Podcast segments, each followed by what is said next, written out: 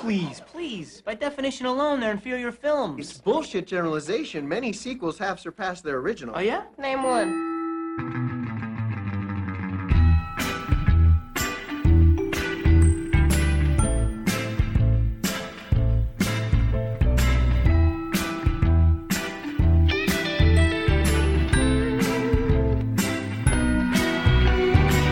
Here we are for another edition of the Spiritual Sequel Podcast. My name is Forrest. You might know me as Frosty Scorsese. Frosty Scorsese. How fitting for this movie we're going to be doing today. Across from me, I have my brother, and for these purposes, more importantly, my co host, Carter Moss. the one and only. Together we are the Jansen brothers. This, before being podcast hosts, we were both filmmakers, and both of us organically began our careers writing sequels. I got my start in screenwriting, writing Bad Boys 3, and you got your start writing a spin off, fittingly for this episode, of the Dark Knight trilogy, where Joseph Gordon Levitt's Robin character continues on. This episode today, we're talking about the new movies just premiered, The Joker with Joaquin Phoenix. We also we just saw it last night. I didn't get your take. We've been waiting till now. I got to say I'm dying to I if you told me you loved it or you hated it, somewhere in between, I have no idea. I'm so interested to hear your take on it. But we don't need to you don't need to just lay it out right away. We can kind of we gotta get to it. I feel like we went on. All right, We so really tell me, yeah. I mean, I liked it. I thought it was fun. It was good. Oh, okay. Yeah, I mean, I thought the, especially when he finally feels like he's the Joker, Yeah. and you can't tell if it's how much of it is real or not. And Oh, because they did that throughout. I just think the best part of this movie is how it it meshed the DC parts of it so almost uh, not tertiary, tertiary, but Huh? very like they were they, they were in it, but they didn't feel forced like a Marvel movie where they would have like, well, we got to have Thanos because he's got to set up this future movie in a year or two. you Right, know? right, So right. it's like that's the weakest part of Guardians of the Galaxy is when he just shows up randomly and has nothing to do. That's funny because I heard Joaquin Phoenix saying he didn't like that Thomas Wayne was in the script or got added to the script. I'm not Oh, saying oh. he feels shoehorned in, but I was Oh. just that I thought that was interesting that that was something he oh, commented Oh, on he was not liking. he's- That's the best. One of the best oh. parts Oh. is, is how he's portrayed. Oh, okay. I love how different every character. is from how we knew them previously. But I think the part, the issue with a lot of Batman movies people have is either you're not rooting for him, you're Batman? almost rooting for the Joker more than in The Dark Knight, hmm or he doesn't seem mentally ill. He seems very like in very controlled. So very- together, yeah. You're like, well, this guy. No, he's everybody else is mentally ill for doing nothing while letting the, all the city go to hell. He's doing something about it. This version is makes you go, oh no, Batman's going to be very mentally ill from what I can see the city has done to him, and Ah. also I get why Joker, like Joker's point of view, makes every character. Thomas Wayne seems awful. Which Uh, makes more Alfred sense. Seems like a like a he's a, he was kind of a, a Guy bag, yeah. Ritchie, you know, Yeah. version of like a bruiser. You know, he seemed like he'd be in Snatch. This Thomas Wayne makes much more sense Yes, Then he's so perfect in the other movie. Yes, I'm philanthropic and I'm wealthy and I'm a great father and but why is the city? You're like, why is the city going to shit then? If he's like this great, But he's always playing the oh, I'm doing all this philanthropy to try to help the city, and then when he gets shot, then Batman's like, well, I need to continue doing my family's legacy. But yeah, you're right. If if he is such a great guy, why is the city in such shambles? Batman's response is very like almost a crime within itself, where he's like, I'm just gonna beat the bad the bad people up. You know, the the, the lowest of the low criminals. I'm just gonna beat them up and punch them. Yeah, At least in the Dark Knight Nolan verse, the villains are so extreme where they're gonna like destroy the whole city. So he's like, well, I don't want them to do that. right. But there is a funny line in is it the third one, Dark Knight Rises, where they say, oh, thank God, uh, we've we've rid the city of organized crime. And it's like, but what about all the disorganized crime? So that's all you need to do is just be disorganized, and then you'll be okay. It's true. Well, it also seemed like it was very Giuliani esque, where they were like in New York, where they're just like, we're gonna arrest everybody for no reason. Like they Yeah. didn't explain what that act was, the Harvey Dent Act. That somehow they were like, well, now there's no crime. You can't be organized anymore. That'd be funny if there was a Batman movie and they do the the analytics on him and he's like prejudice and race, and like, you stop way more muggings with black muggers than with white criminals. Oh, I remember Joker was racist. Oh. Joker was really Yeah, racist. He shot up multiple. I mean, he kills uh, people of all kinds, but he definitely seems to be targeting black guys, Most of the time, he's pulling that shotgun out. It was black guys. Yeah. or cutting people. Kills Michael Jai. Most of the most of the murders we see, it's like him one on one. It's him killing black people. I definitely noticed that. It definitely stood out to me. Some of that is biased too, but That we notice it. Oh, interesting. don't count the ones when it's not. We, Mm. we discount that. That's part of. We all have it. Well, I care more. I'm some more sympathetic. But why not? Why shouldn't you be more sympathetic? We were just talking about labels and the individual mattering more than. I'm more conscious of the imagery of black men on screen. So you think now we were talking about how movies don't lead to violence, don't lead to any that they don't influence people, No, or you think they do, and that if you see no, no, no. I'm saying a different thing. I'm saying I don't think a movie. So like when black guys were only predominantly portrayed as okay, scary and Uh-huh. violent uh-huh. or over sexualized, right? I don't think that makes them more so that way, but I think it changes the Perception. country's perception of them, right? So that when you have a cop pull them over, now the cop thinks, "Oh, they're scary, they're dangerous. I should feel threatened." and so that you think because of the imagery. That's what's the problem with this movie is that it seems to be What? I, I don't know if I was giving that. you sympathy for the people who are going to do mass shootings. Is that what people are saying? Is Uh, I don't know if I'm saying that, but uh, I don't know. For me, I could kind of disconnect it from more, even though it looks real. I kind of Yeah. in Todd Phillips's feelings of it's fictionalized because it just feels like this is a gritty version of what if how would the Joker have been created and how much of this is real too, especially with the ending. But it did seem to be. I, I will say though, the messaging of it, I think we are supposed to be sympathetic towards. Eh, I keep using that word, but but really, it seemed to be emboldening the violence. That's when he feels. It, it's only in those violent moments, the way they swell the music and the slow motion comes in throughout the movie. That's when he's empowered, right? And oh, he's pushing back and standing up for himself. Yeah, but I don't know if he's He's almost like a vigilante. I like mean, they who's call him that. a in- good character in the movie. Like most of the people are either just doing their jobs, they're just like "God, I don't know what I'm supposed to do here, or they're violent. Well, I thought. Wait, wait. Speak. This is perfect to tie into what we were just talking about. Didn't you think every black actor in the movie was just the person opposite him with no characteristics whatsoever? I mean, you have Zazie Beetz, who. Yes. How would they have described that character? They're like, "You're a person." Oh, what's my name? And they're like, "A name." Damn it, we didn't come up with that. What am I? And You're just there, you know. And then even um, and you fall you fall in love with the. Actually, no, you don't. That No. doesn't exist. Yeah. Your, No. Everything we, we think of your character through brief images Yeah. is fake. which was barely anything. You're Yes. just kind of there, and you're gonna do things that won't seem quite believable. But then it won't be real anyway. It's all imaginary. We'll pull the rug out from under. you. Or um, what's his name with from Atlanta? Brian Tyree Henry. Brian Tyree Henry. I mean, he's such a good actor. He kind of makes something out of nothing. yes. But again, no characteristics. The social worker that Arthur Fleck is seeing, black woman, doesn't seem to have any personality. She's kind of a blank slate. There's another one at the very end of the movie in the insane asylum at Arkham Asylum. So do you think this movie's saying something about it? Or I kind of thought like most of the characters didn't have a lot of I, I started to think that too, right? That aside from Fleck, from him. He's, I think some of that is the I guess was trying to play into the narcissism is that to him everybody's just like there's a distance to them. Uh, they're There's- disconnected. They don't have. Yeah. Huh. Their only their only personality traits are what I project onto them, and those aren't even real. I was disappointed when they pull the rug out from under. Like he has some imaginations. I thought some of what they added were some of the more interesting elements that I wanted to see the movie deal with. Hmm. Well, we can get into that more when we go into the whole plot. Um, yeah. Do you want to start? Just we'll we'll hit the landscape, see the where this movie's being released and the the temperature. There's a gap in the road up ahead. It's big. You're kidding. I mean, I mean, we've been kind of our reactions are somewhat part of the landscape. I think, right? Yeah. I think a lot of that was. also this movie just came out this week, so it's current. I think. Wait, wait. Do you think? Because I always thought surveying the landscape was like what's happening before, leading up to it. What's Yeah, the yeah. production? Uh huh.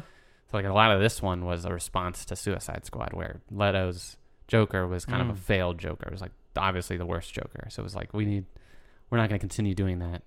And he was apparently furious about this movie being existing. Leto? There's two Jokers. Yeah, he was going to Ah. leave CAA and go to W. WME was like, well, come over to us, which I don't know why. Why is he like a hot ticket item to be like, we need you to be in our movie every three years or for five years, whatever you you. When you're not touring movies. with your band, Thirty Yeah. Seconds to Mars, could you be in a movie with us and do questionable work? Oh, that's interesting. How do you know how Todd Phillips originally got involved? I only know the one. He said he was getting a lot of comic book movies. ah, pitched him, but didn't like any of the ideas or where they were going and wanted to do something different. And then War, while War Dogs was being released and not doing as well, yeah. he started thinking, I need to Oh, pivot into this because that's interesting as a filmmaker, as successful as him, that like he kind of needed a comic book movie. I mean, that's I guess that talk about surveying the landscape. He was surveying the landscape, right?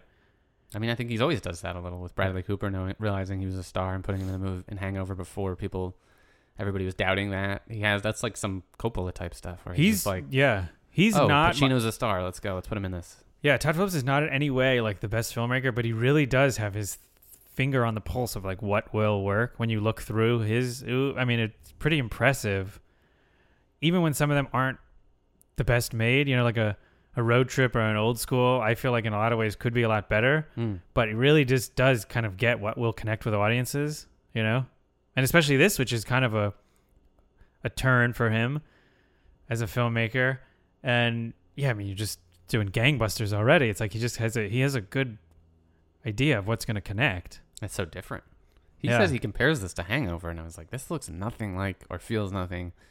I thought in a lot of ways Hangover 3, when I watched Hangover 3, I was like this works better Not as a comedy. not as a comedy, as an action thriller. The scenes with violence and there was a style to it. There was a lot of slow Mhm. motion. He starts getting into much classier camera work than you have on like a road trip or an old school, and you start to see a filmmaker that's got more going on in Hangover 3, which doesn't work as a hangover movie. It's not a successful movie, but I could see the trappings of a filmmaker that had more style and verve coming out there. I thought of that a lot during this Joker movie.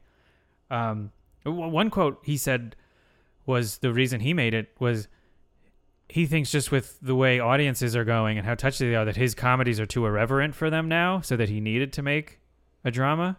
Yeah, I know. I had a, a Maron, Marc Maron, who's in the movie, and I enjoyed him, even though he's in like his hair seconds. is hilarious and his beard. I loved his combo. He looked great. Um, I wanted more of him actually. Uh, he responded because Todd Phillips says in our woke culture, Yeah, there's comedy it doesn't it's killed comedy is what he said, which I don't agree. I think it's killed a certain kind of comedy, Mm. and even that still exists for those people. It's just it doesn't work on everybody, and Yeah. now you don't have to just appeal to white guys, you know, yeah, who view certain like you can't make certain jokes anymore. Let's say, but that opens up new possibilities. It's kind of a well, I can't do what I used to be able to do. I have Yeah. to change. I don't want to change. and it's making us rethink what was funny. I, This came up to me the other day. We were talking about, um, there was talk of like gay bars, and uh, there was another kind of bar where just everybody was welcome. And I was thinking of an old story I used to tell where I took this girl to this divey bar. She liked dive bars. I like bougie spots. So I was like, oh, I know a dive bar. And I take her to the dive bar. And we walk in, it's this thumping music, and the first woman we walk by looks like a man, and the second woman we walk or man we walk by looks like a woman. And then I'm looking around and the girl's giving me a funny look and I realize, oh, this is transvestite night in the bar, right? Mhm. And we, oh, ho, ho, and she's looking at me, why would you take me to this bar? You know, what's, are you like this? And I was thinking, that was a funnier story 10 years ago. Now, it's like, who cares? Whatever, you're at the bar. Eh, depends on who you're with. Yeah, still might. I just like- thought her reaction of like, why are you taking me to this place? Now I don't know if you have that reaction. Now it's kind of like, oh, No, now it's like a oh wow, yeah. that's so progressive of you to Yeah. be able to to go here. Wow, you're really open to all the possibilities. Amazing. Yeah. Wow. Right. She'd give me the opposite look, right? She'd be impressed. that's where the anger comes, and an anger that Joker maybe has is a similar f- anger that Phillips has himself. He actually connects with his character in that certain kind of comedy doesn't work. Hmm. even though that comedy would have worked in the 70s where this movie takes place a lot of the times you have almost the comedy now is making fun of that kind of that that comedy was funny to begin with but a lot of i don't you think comedy because of it's an art itself is like a response to the times what people find funny then it's not going to always be funny because Sure. it's what's how society was built and Have you ever heard any of like who's? I think it's Lenny Bruce, who was supposed to be like a really purple comedian at the time, Mhm. and people are like, "Oh my god, I can't believe he's saying those things and using those words." It's- carlin does that too yeah. Right, Carlin. Well, Carlin makes that Yes, the bit, right? yes. Those the seven words you can't say on TV. Lenny Bruce was, ju- I think it was Lenny Bruce, was just kind of saying that stuff. And when you listen to it now, it's so tame. It's tamer than tame, you Mhm. know. And you're like, this was rude and lewd back then. This was the cutting edge stuff. But that totally speaks to the time. I mean, think of it. There's a time when on TV the woman couldn't show her ankles, you know, and the married couple didn't sleep in the same bed. So you put them in the bed, or she shows a little bit of her wrist, and you think, whoa, this is scandalous, you know. Mhm. Now you like have a blowjob, and you're like, ah, what do you do? Well, let me read uh, what Maron said because it's not. It's very critical. There's plenty of people being funny right now. Not only being funny right now, but being really fucking funny. There are still lines to be rode if you like to ride a line. If you want to take chances, you can still take chances. If you're too intimidated to try and do comedy that is deep and provocative or even a little controversial without hurting people, then you're not good at what you do. Which Jeselnik said something similar to that, right? Where he's, they said, well, what do you think where the line has moved? And he's like, doesn't matter where the line is, as long as there's a line that I can cross. That's what comedy's about, is towing the line. Mm-hmm. You know, you need a line. Otherwise, I mean, especially with his brand. Do you think that applies to life too? mm. And And- crime? How so? I think everybody's a, in the, if you really broke down what constitutes a crime and what's bad and what's not, I think almost a lot, a lot of people are committing a crime in some a, some aspect. I mean, I always think there's We're always people cheat on their taxes, or they say, "Oh, it's okay if I take an extra thing from work. You know, that's not that bad." Or I take this from I always used to think fight with a philosopher friend of mine because I always think there's a gray area. yeah. You can't just say stealing is bad, you know, or How do you define stealing? well, not even that. But But I if you control the rules, you can say, "Oh, I'm not actually stealing," even if you are. Like a lot of Wall Street people, people say, "Oh, you're not really creating anything," and I don't even think you need to do those kind of gymnastics, though. Yeah. I think you could literally say where you could condone certain kinds of stealing. A hungry, comp- a hungry family stealing from a conglomerate that won't even notice or miss it. To me, Mhm. I'm okay with that, right? I mean, especially when they, if they're stealing from, I mean, some of a lot of that has to do with property. Do you own what you really? like, Yeah. Is it really yours, or are you renting it? And are you, or does everybody have a piece of it? Yeah. That's funny. I, I always debate with a wealthy friend of mine because he's like, well, why do you think it's okay if you were just to steal from rich people? What if it's a heirloom? What if it's really important to them? I mean, it's why it's there. Why, you know, why is that okay? And it, it's not okay. But if you can't protect it, if I, if this other person could get it, it's funny too because then I draw another line of if you know the person, it's not okay. You know, it's never okay to steal from a friend, but if it's a stranger or a corporation, now maybe it's okay, right? Okay, but you justify a lot of it either through survival. Yeah, you need one person needs it, the other doesn't. So it's more important that the, person that needs it has it. So basically, you're just critical of distribution. Yeah, and that people say, "Well, I earned all this." It's like, did you? Yeah. because a lot of it so. feels like a lot of your anxieties, a lot of rich people's anxieties, I think, has to do with they don't actually feel like they've, right. and they don't want to admit that because they're like, because then this is the fear. Oh, once you start talking about, oh, well, maybe we need to redistribute things so that people aren't dying, right, Mm. and living on the streets. People say communism.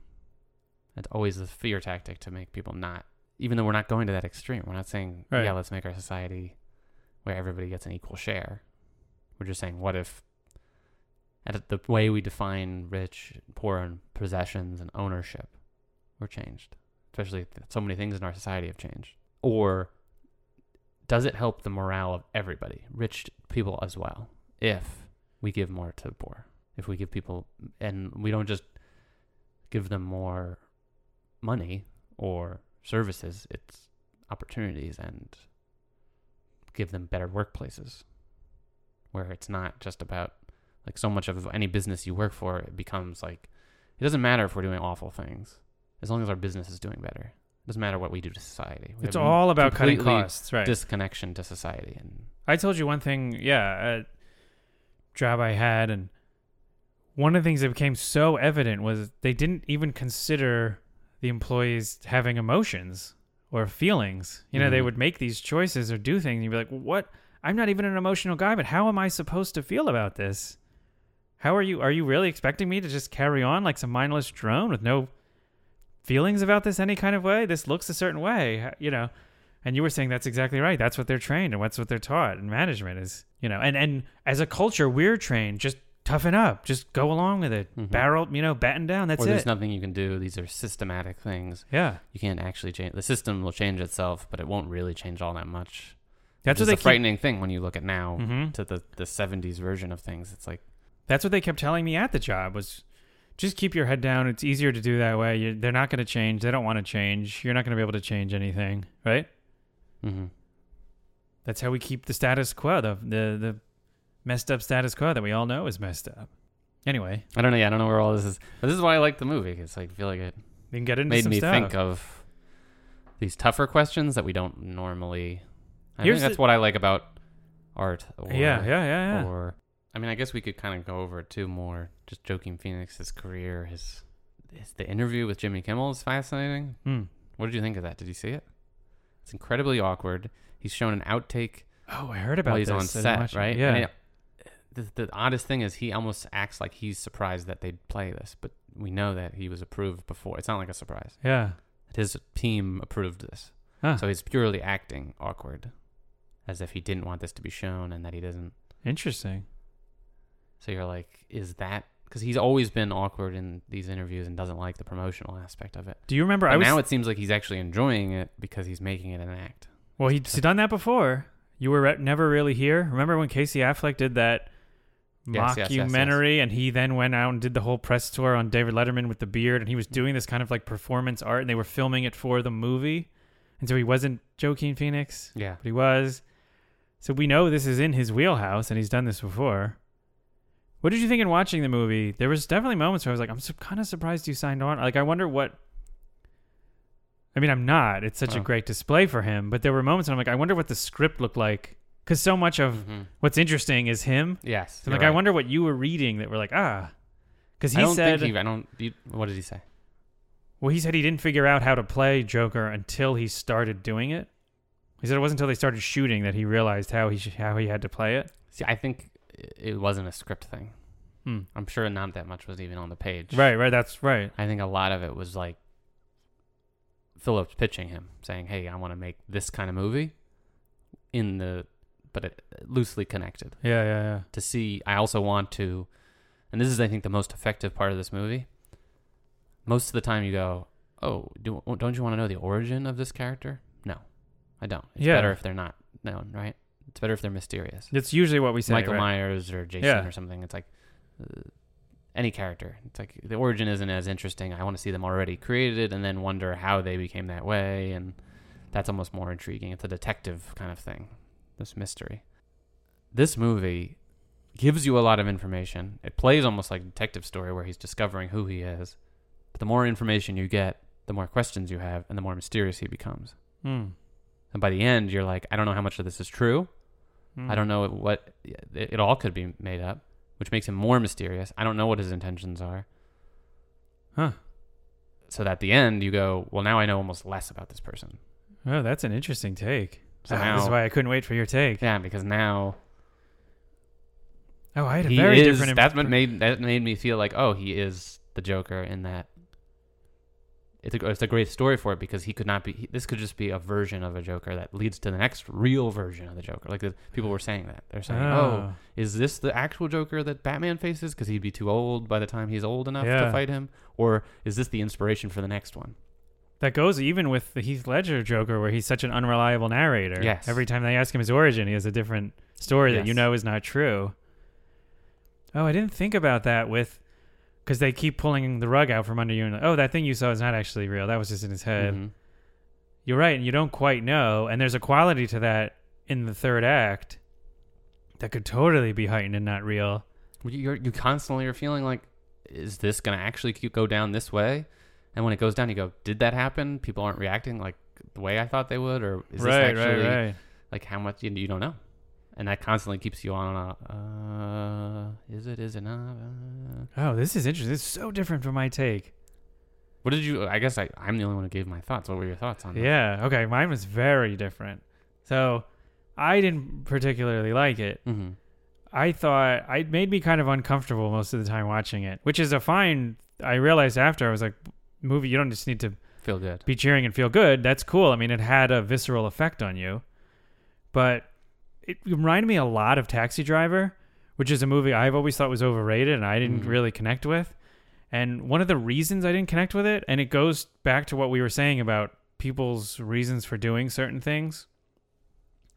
It just feels like, especially in this movie, the deck is so stacked against this guy that it's like his mental illness, and then he finds out uh, he's adopted and he was tortured as a child, and you know, Mhm. and then he gets fired, and then he gets mugged, and this happens. It's just like, and and then he says even, I've never had a single moment where I was happy in my entire life, you know, and you're like, well, of course, I guess if every, po- and then even, you know, he kisses Zazie Beetz, and they go into the room in slow motion, and you think, oh, they made love, and then you find out that's not real, and you're like, God, this guy really hasn't had any, everything is bad. You're just completely stacking the deck against this guy Mhm. which felt like Travis Bickle and Taxi Driver. You're like, well, I guess, sure, he might do something bad, but isn't it more interesting? That's why I wanted the Zazie Beetz relationship to be real, because I was, what if there is hope in this world, but it's his perspective on things? Because a lot of people that do bad stuff don't have it all bad. They're, it's their perspective on things. They're not seeing the good through the bad, or you know. I also my other feeling on it was, and I think this is why it's complicated with the time is so we have the violence, but we also were talking a lot about bullying. Mhm. And I thought it was very interesting that, you know, because they say the shooters become the bullies, but he doesn't just become somebody who does a violent act. He becomes the leader of this movement. Mhm. And I think the leaders are often are the bullies, right? And the bullies are self-conscious and afraid inside, right? Like a Donald Trump is a bully. It's not because he got bullied so much necessarily, right? I don't. He has insecurities that he is That's where I don't feel like making it's- himself feel better by putting other people down, Yeah. you know? Uh huh.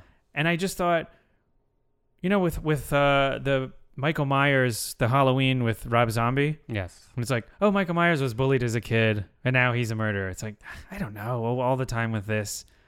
It'd be interesting to see somebody who's so insecure, who is the big guy.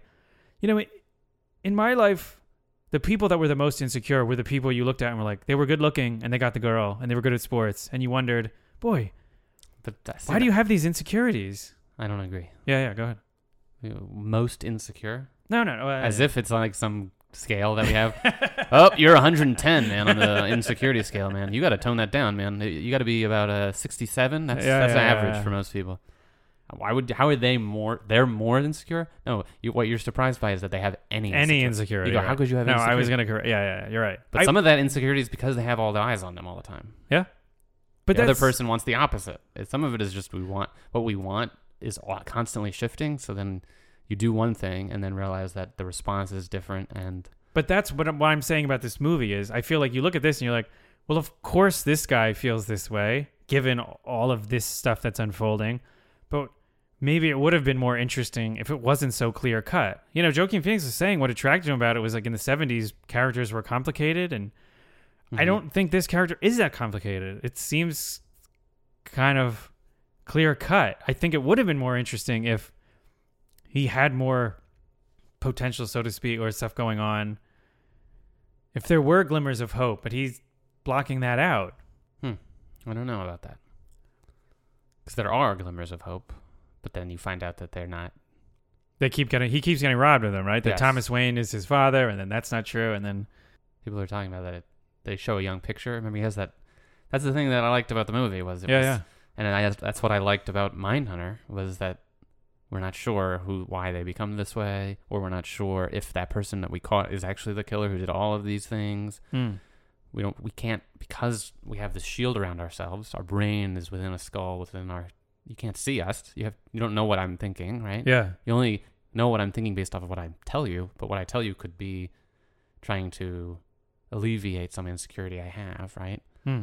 So because we can't get within you and know what you're actually what's going on, that barrier that's created, privacy, makes it so that there's doubt. And with him, there's always doubt because you're constantly getting new information that says, "Oh wait, no, he could be the kid actually." Even though there's an adoption paper, that could have been faked. Like we've seen that shit happen all the time. Sure.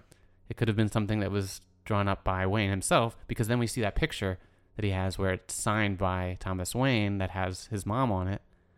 That makes it seem like they had did have a relationship. And then you see a picture of a young Joaquin Phoenix and he had he looks a lot like Yeah. Bruce Wayne. So you Yeah. go, oh, there's a resemblance. So maybe he is the kid and he's Thomas Wayne doesn't want to acknowledge this bastard that he has, right? So there's still that Hmm. Yeah. No, I like your take on it a lot. I also don't view it as a it needs to be like human beings in our world. No, well, that's definitely true. Yeah, I like, just want I to, wanted I want you to create the character I have seen before. By the end, I said, "Whoa!" Him being surrounded with you, I was like, "Whoa!" He's created this like in this world that's not our world, but kind of looks like uh, in our world. I could see a, this guy becoming, and that he's not even. It's nothing's intentional about it. He's not. See, I think I wanted that. I the fact that he inadvertently became this guy. Yeah, I and, and look again. I guess I'm judging it as like I wanted a different movie out of it, and that's not the movie they're making. You know, I wanted him to be more of the aggressor, and I I just felt like we'd seen and so many times where the person's put down to the point where then they But not. Do you think we've seen it where they become the leader, but they're not? They don't have a master plan. They're just kind of.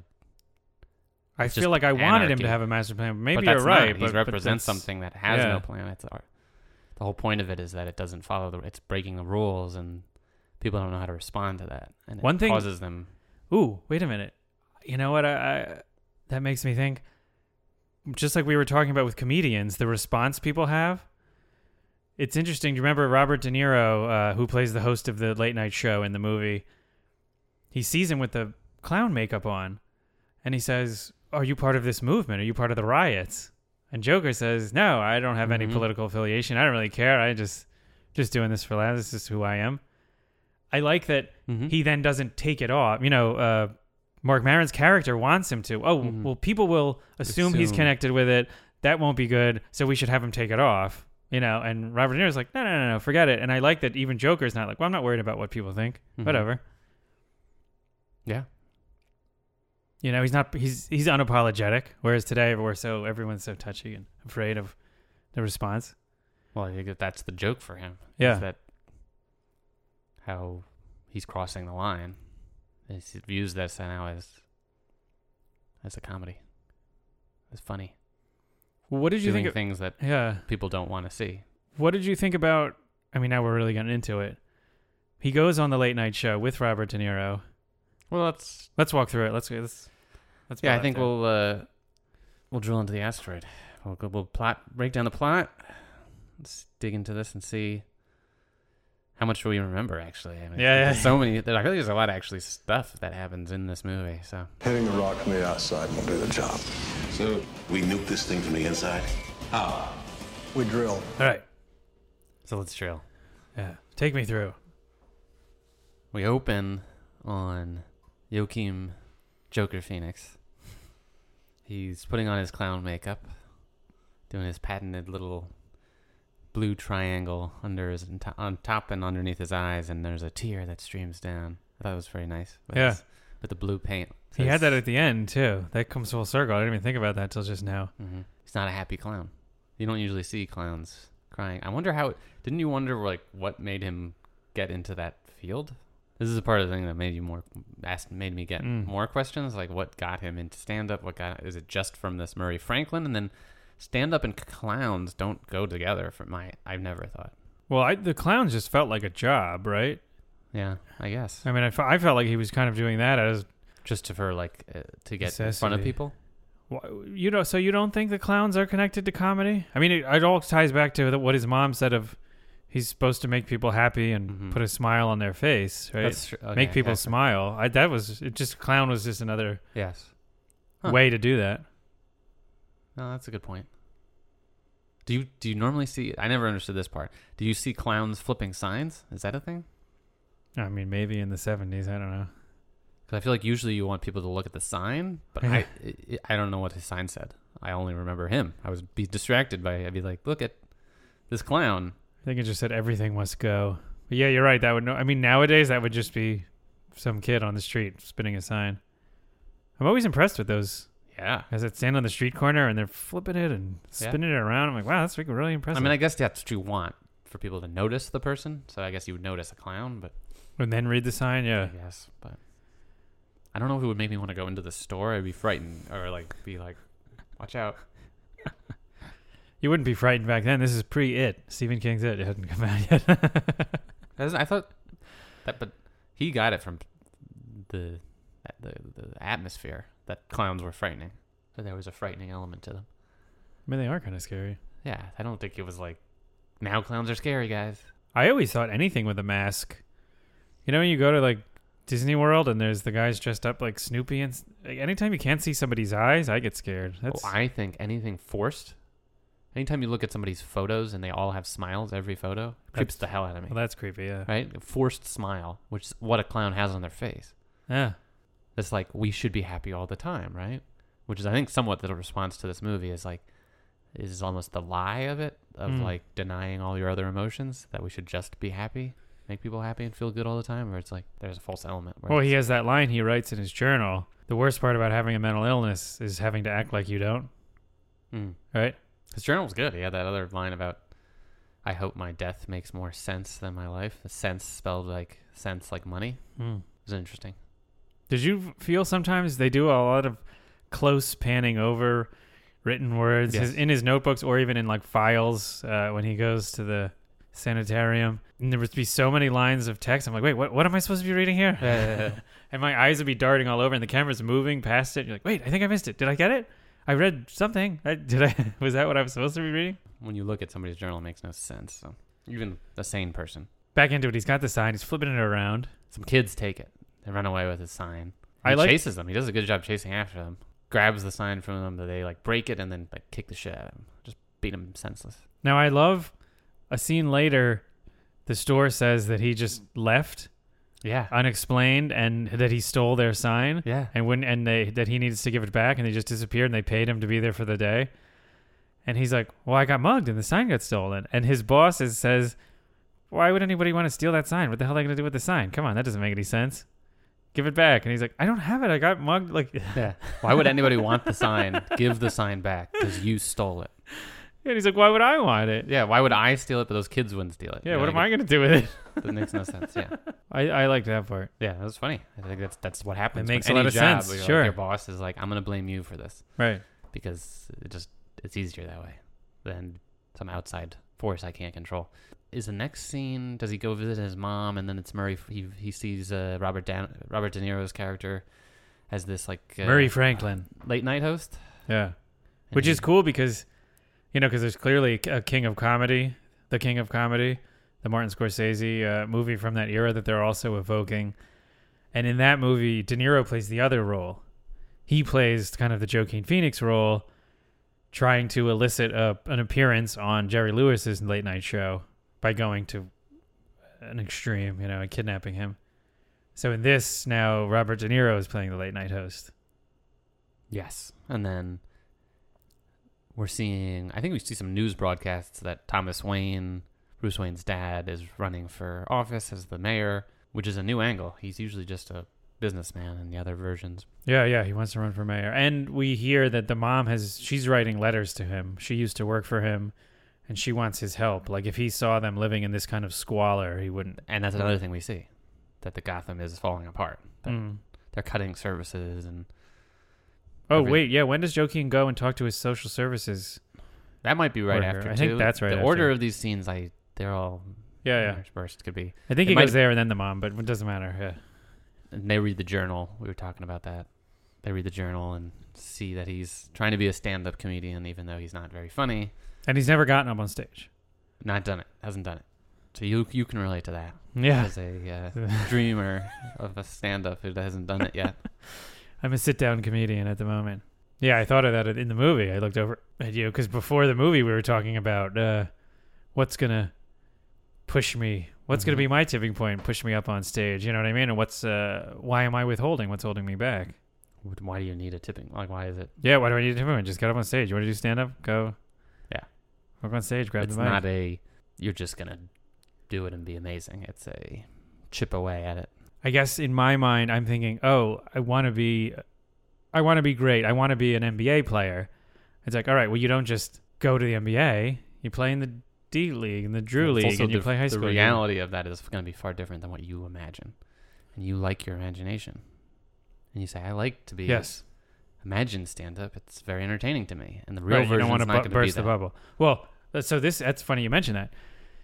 This I think is the big reason I don't do it is for my whole life people have always said you should do stand up. You'd be great. You're really funny. You'd really be great at it. You should totally be a comedian. hmm so if everybody around me at my jobs or my social life thinks I'd be good at it and I think I'd be good at it, I only stand to disprove them by get, actually getting up and doing it, right?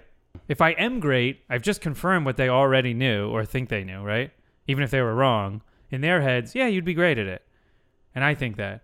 If I get up, so I can either just confirm what they already think and solidify that, or the biggest risk is that I stand to disprove that. Like, oh my God, I was so wrong. You're terrible. You're not funny at all. Ah, yikes. Whoops. I mean, that's just not true. But I think it has more to do with the changing element and why people fear change. Is that you feel like you might become something else. That you like Huh. who you are now, and to do this new thing might change you in a way that you might not like yeah. what you become. Yeah. And it's freeing to do it, but it also there's risks. Things aren't following your dreams isn't all positive. It, there's No. massive Yeah. it could alter you completely and you might who knows every path you go down could send you on a No, I've I've always conf- uh yeah, for so much of my life I wasn't really trying to do what I really wanted to do, but the saving grace in my mind was well look at my friends that are pursuing what they want to do and they've got the thinning hairlines and they're stressed out of their gourd and they're weathered and they're aged. And look at me, I'm youthful and I'm exuberant. I don't have any care in the world, no stress. I'm happy go lucky, right? mm-hmm. So yeah, exactly right. When you when you do pursue what you want, there are adverse negative effects that come with it. But is it ultimately worth it, right? you also kind of took your stand-up routine Into life. yes No, I think that's why I realized I really want to do it. it. Is like, oh, you, I created this kind of pers- this comedic persona. mm-hmm. You know, it's a little bit of an Andy Kaufman thing. I was almost doing a performance art Mm-hmm. act in life, right? Yeah, I think so too. And and uh, yeah, even just the way I tell stories are almost bits that I'm working on that I'm crafting, you know, rather than just like, oh, here's what happened to me. But. One of our close friends pointed out. He said, I you know I told a funny story on the bus or something. He's like, God, funny stuff's always happening to you. And I was like, Nah, I don't think so. I think it's just pretty normal. I just I can either find something funny or I can embellish and make it funny. but that's the observational angle of it all Yeah. what you notice what you don't what you I think I'm where pretty your mind is at if we were both on the bus together, I'm pretty sure you would just look at it as a bus ride, and I would like just be looking around till I found some angle that was humorous. i mean another tough thing i think is there's a lot of talented people and it's not really in their control whether they make it or not as much as we like to say oh only the cream rises to the top and the best are Yeah. doing it the the best do rise but there's a lot of best people that don't That'd be for other reasons you know they get taken out early or they give up too quick because the re- the ways they see getting in seem like why would I want to do that? That doesn't that seems antithetical to a- the actual act of what I want to do. Where I have to like per like I have to be a bad person almost. Well, okay, I gotta ask this. This we're jumping to the end of the movie. This is the question I was about to bring up before because I couldn't stop thinking about it. Ultimately, the Joker gets on Murray Franklin's show, Yes. right? Now Murray Franklin brought him on because they've been they caught they got video of him doing stand up Mm-hmm. and he's terrible and everyone's laughing at him, not Mhm. with him. Mhm. and they showed the clips, and everybody like is just again he's they're making a mockery of him. He's the joke is on him. He's the butt of the joke, and they have him on, and then he ends up shooting Murray Franklin and saying like, "You deserve this. You've just been making fun of me. You're putting me down. You're looking down at me." Mm-hmm. That the messaging this was part of the messaging my problem i had with the movie was he's getting disgraced not disgraced he's you know he's getting persecuted. Society is constantly pushing arthur fleck to the fringes Mm-hmm. but the it culminates with him shooting murray franklin as if he's never gotten it worse than this guy. What he's doing is so wrong right? So to speak that's a very pronunciated example of him finally standing up and I'm going to give you what you deserve, right? For making a mockery of me. But first of all, if you're a comedian, if the people are laughing, it doesn't matter why they're laughing, right? I don't know. No, that's that's If a you- very definitive statement. Yeah, no, I don't know. I'm asking kind of. No, because like people laughed during atrocities. They laugh. They kill people and they laugh at that that they killed people. Is But what does that have to do with a comedian? People laugh at comedians, and now we look it back and go, "I can't believe they laughed at that." No, but as a Or are comedian, they if they're laughing- laughing, A lot of people laugh because it's the awkwardness of the situation. They think it's, "Oh, I want to make the person, the comedian, feel good." but that's a brand of humor. I mean, Family Guy plays on on awkwardness, and Ben Stiller's whole career is uh, kind of awkward, right? But I'm saying if you're a comedian, if they're laughing, I mean, a lot of comedians they're they're laughing at But some of it is self-effacing what- humor. But what if you're laughing not because you're laughing because that's what you're supposed to do?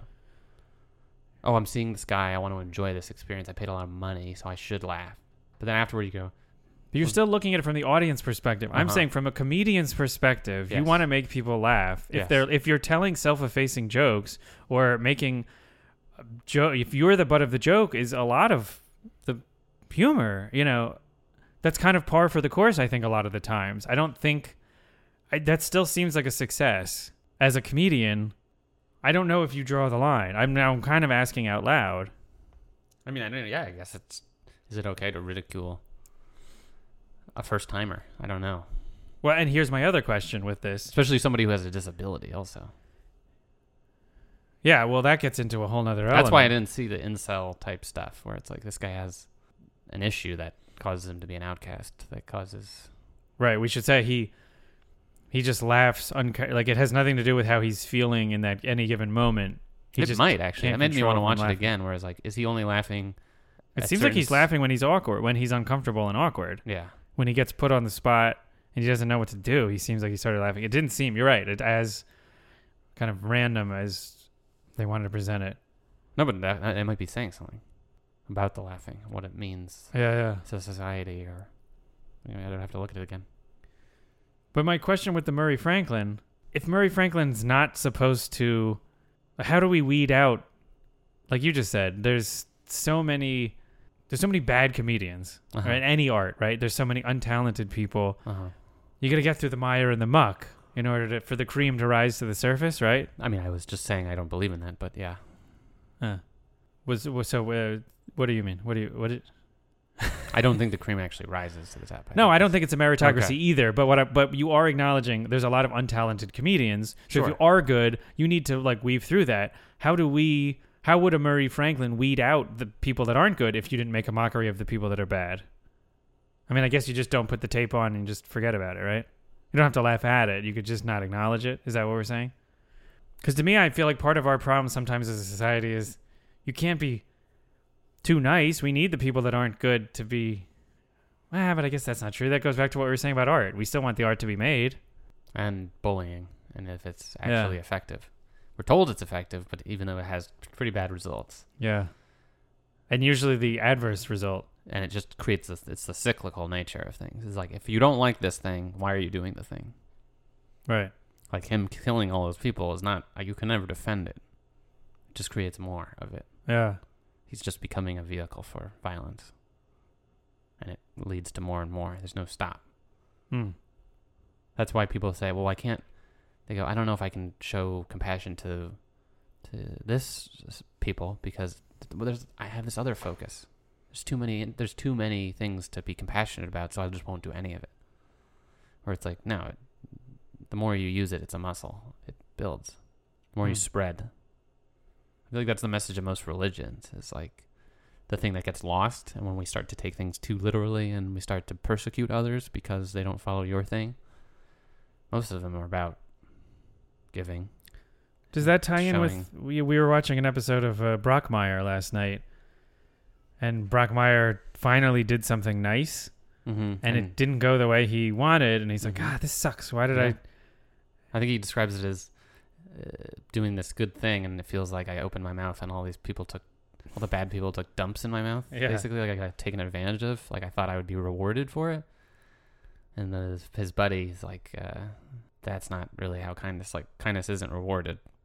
It's not why we're doing it. In our society, it's certainly not rewarded, Yeah. but but then he adds a nice bit, You're good because it attracts other good people. and that's worth doing it enough. Like you just hope that it'll you'll attract other good people. Because if you don't do it, there won't be good people, and then everybody's. It's a you know. Everybody's bad. Hmm. essentially. Standing up for the people who get taken advantage of, who don't want to hurt and be cruel. I mean, but now we're getting into the minutia of good and bad, like we were talking about before. Yeah, that it's yeah. not as simple as that, Right. And that a lot of the things that people do that are bad are because something hang, had to them. So, how can how much can you break the cycle?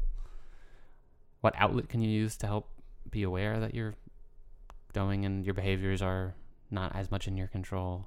Like so much of our problems now we didn't create. So it makes it hard to What do you mean? The, the systems that have created us, that made us the way we are. How one if I was born in a different place I would be a different person Mm. entirely. I didn't build those. They were built before me by people I didn't I don't know that had completely different beliefs. It is interesting how our personalities, though, interact with the world that we're born into. It was very interesting as a girl at work. She has two brothers, and she was explaining how both her brothers are incredibly lazy because the mother did everything for them. They never had to work. They just, she, her, on the other hand, incredibly independent. She was out of the house at 18. She would send money back so they get people out of debt, right? Mhm. supporting them, just a real go getter. Uh, and I said, Well, wait a minute. If your explanation for why your brothers ended up this way, I was like, Did your mother treat you different? She's like, No, my mother did everything for me. Same thing.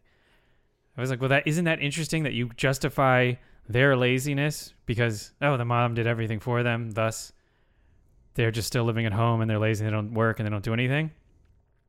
But you are out there Mhm. at 18 and you're independent, and you're a go getter, and you're actually supporting them now, right? Mhm. Same mother, same situation. How do you justify that? Different genetics. Yeah, I get right.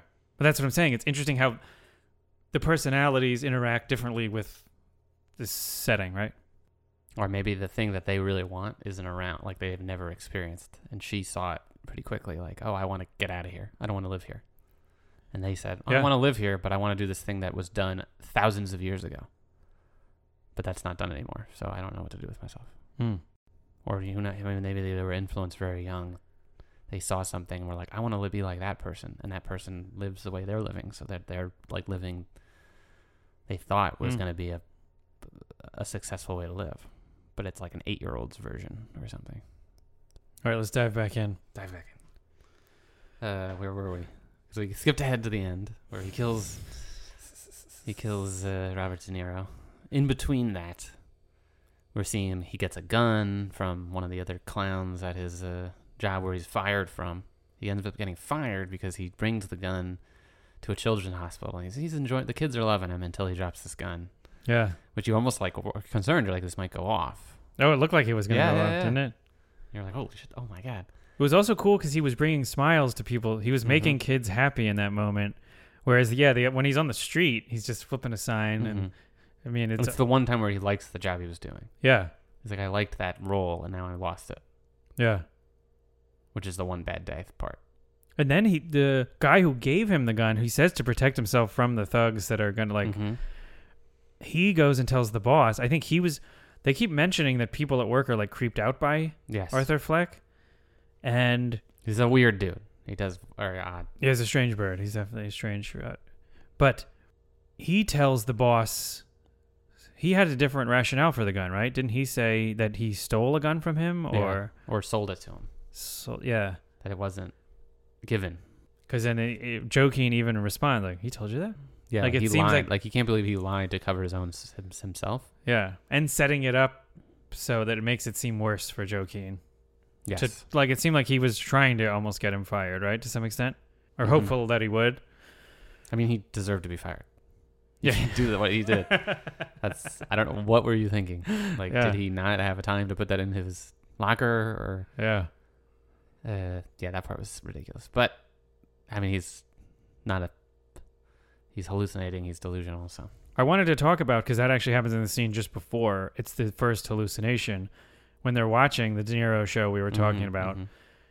Um, at some point, Joaquin, it at first it felt like a flashback, and then you realize it's just his imagination.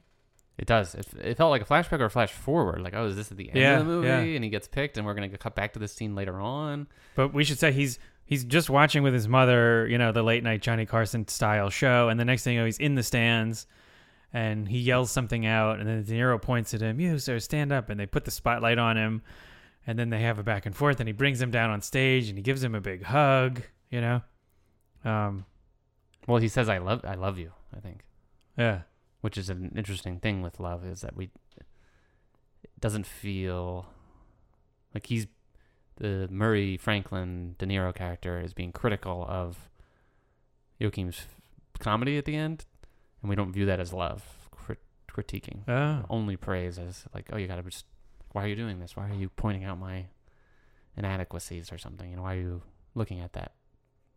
It's like, because I want you to yeah. be aware. I don't want you to go into the world and, In the beginning, he seems like a father figure. yeah, but then he, he ridicules him for everybody and he feels Yeah. Well, and that's not real either. That's true, in the beginning when he's the father figure. It's true. just in Joaquin's head. true. You're right. It's interesting how he gets, I think that's another thing is he doesn't have a father figure, which is big serial killer. Hmm. uh, being abused, having a- no father figure, and then having all your father figures reject you. So you have De Niro, and you have Thomas Wayne. yes, Yeah, both yeah, reject yeah. him as, as he was once. Ah, someone that's true. because he's taking care of the mom. You know, he's oh he's the man of the house. And then he meets shortly thereafter. This he meets Zazie Beetz' character, who's another single mom in the building. and she's doing stuff that you're like, why is she doing that? Which you find out is because he's hallucinating. I think Right. she never puts a gun to her head. In the elevator, she puts a gun to her head, like, kill me because I have to deal with this kid and live in this terrible. Kid doesn't apartment. even seem that annoying. No, The kid says like one thing of all the kids can be so annoying. Yeah. This kid doesn't seem particularly annoying, and she puts you know with her fingers like an imaginary gun to her head, and I don't know if it was necessarily the kid itself. I guess maybe just being like doing all the job and having to take her and being a single mom in general is just that's certainly how he interprets breaking, it. Of yeah. just this is the world. Yes. You're carrying the groceries under one arm. You got the kid. You're in this shitty Yeah. elevator in this tenement building. Like, just blow my brains out. What are we doing here, right? I think that's kind of you're right. he does that to her, and you can't tell. I can't tell if that actually happened that scene yeah, because her reaction kind of like weirded out a little bit. But then No, she like, laughs. oh, like- she laughs a little bit. He turns, hey, and then he does the guns, and she's like, I thought she just kind of looks at him weird and then kind of smiles. No, I was expecting her to look weird. I think she just laughs it off. It goes again into her not thought it was seeming like to have much characteristic. Yeah, it was like an awkward laugh. Because he does it. Remember, he also does it for like a while. He doesn't like do it and then keep walking. He like does it and then just like Yeah, holds it for a long time. he gets real into it. No, I remember her downplaying the reaction. I don't think she looks at him that weird. I think she kind of laughs like, "Yeah, I'm with you there." Is there any other scenes before he guns down the Wall Street? He eventually ends up on a train, and he's he's fired from his job, and he guns down. He's trying. He's somewhat protecting a girl from being accosted by these three Wall Street guys on the train. He seems to want to protect her, but not know how to go about it. and, And, he then, starts laughing. yeah, that laugh we talked about, that's his condition. And then inadvertently, they kind of get distracted with him. And start bullying. Like they're they're throwing fries at this girl. Like, hey, look at us. Yeah. Hey, let's see. Let's let's go, baby. Let's go. And then they start like f- getting physical with him, and then he blows them away. Chases after the one guy, which was a tense scene when he chases after Yeah, the, yeah, the third yeah. guy who gets away, and you're like, oh my god, this guy's gonna get away. What's gonna happen? Well, the train stops, and then he's chasing him. The guy's poking his head in and out of the car, and Joaquin's trying, you know, and yeah, he chases after him and guns him down on the stairs. And then just leaves. And you're like, I guess I don't know how you'd catch this guy. He's got a, essentially a mask on. And there's no witnesses Yeah. around. Nobody, yeah, except for that, That woman. part I didn't understand was the cops seemed to be on to him pretty quickly. I guess they went to the clown pl- place and were like, "Has there been any disgruntled employees?" And that's who they. It wasn't that quick. I feel like it was late, much later in the movie when they finally get around to questioning him. Yeah, I figure it had to do with the You think they would have arrested him just there? clown ass. I know. They're like, "Eh, you can go. Can your mom's sick, so let's you can you can go into the outdoor She gets sick. She has the stroke after, though, right? Because where is he? from the cops." I think. But he's going to see uh, Thomas Wayne then. It's when he's gone. It's when he's not with Yeah. her. Right. The cops come and, and interrogate her, and she has a stroke. She starts hyperventilating and has a stroke. And it's also right after he he's read one of the letters, finds out that Thomas Wayne could be his father. So we're and which is I I think is an ultimate. That's a great twist. We don't I don't know if any Batman story has done that where Oh. the main villain and the main hero are half brothers. That's fascinating. Hmm. That not only did one create the other, but the other one is wa- takes away the thing that he wanted, and that they're both are blood related. They must have done that in Star Wars. I feel like everybody's related, right? Oh sure, everybody is related in Star Wars. Yeah. no, I don't mean if they've done it before in a in a in a Batman story, where Joker and I didn't I didn't think of them as being related ever. I didn't think that could be even a possibility. So No. when they say that, I was hearing that as a rumor going in. Like I Hmm. don't always read that stuff, but I was hearing that some people thought that from the preview at least, the way he was looking at Wayne, Thomas Wayne, and going to the house was that he was thinking that he was Hmm. related, and I was like, that's a fascinating twist if that's the thing. So the fact that the movie keeps twisting you back and forth whether he is or isn't, and not, not sure, adds adds a nice.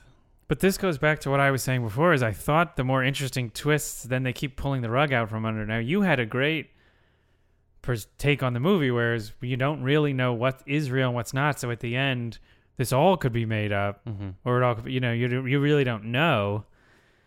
So the next movie could be a whole nother kind of what made the Joker the Joker, or who knows? It's all inside his head anyway. But yeah, like I kind of wanted to see how it would have played out if he was Thomas Wayne's son. And then the whole love story component with Zazie Beetz, I thought that I wanted to see how that factored in. How did he deal with that relationship as he starts to go bad? I feel like I've seen that. Hmm. I like that it was kept kind of going back, and him not knowing if he can, because that also makes. I feel like that makes sane people crazy is when they start getting so obsessed on something, and they could be right. Like we could be right about aliens. They could be right Yeah, about yeah, yeah. the deep state. Huh. You know, sometimes those things prove to be true, but the idea of going after it so much and making it this obsession makes you seem crazy, and you actually become crazy because Yeah, yeah, yeah. Obsession it drives you crazy. Yeah, even if you're right. yeah. Like we even see that in in the the shadow in the shadow of the moon, the Netflix movie, which Boyd Holbrook, Boyd Holbrook. It's cool. Oh, You had uh, Cleopatra Coleman's awesome in it. very cool movie. Good. Yeah. It's, I mean, there's there's flaws for sure, but it's Yeah. you can look past them easily. And the things that it does well, you're like, oh, that did re- that was interesting. Didn't see that coming. A lot of cool visuals. Definitely an interesting. Philly movie too. We like we gotta represent Philly. Even though they clearly didn't shoot it there as usual, Yes. but they we said they they laid it on really thick. Everybody's constantly wearing Philadelphia hats and jerseys and Mm-hmm. mugs on the desk. Everything Philly. The the radio is talking about Allen Iverson this and they go and they had the authentic SEPTA buses, which I liked. But But, uh, are being made, ext- but they're they're it's very unauthentic Philly, unless for some reason in the in the seventies or eighties or whatever the movie starts, eighty eight, they made them very slowly, So with care. methodically, so carefully is he Oh, making yes, it. nice. It's the opposite of how a Philly cheesesteak is Yeah. made. The whole point of making the cheese whiz is so that you can rapid fire them out. Yeah. Here we go. And they just they're slamming that Yeah. metal thing on the go. griddle. Yeah. A lot of noise. yeah. Sliding It's the- violent. Yeah. Yeah.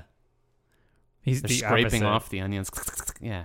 Yeah. He looked like he was working at a Publix in Miami, some retiree that got bored of being retired and was like, I gotta get myself a gig, get back into I need a place to go every day. I'll make cheesesteaks.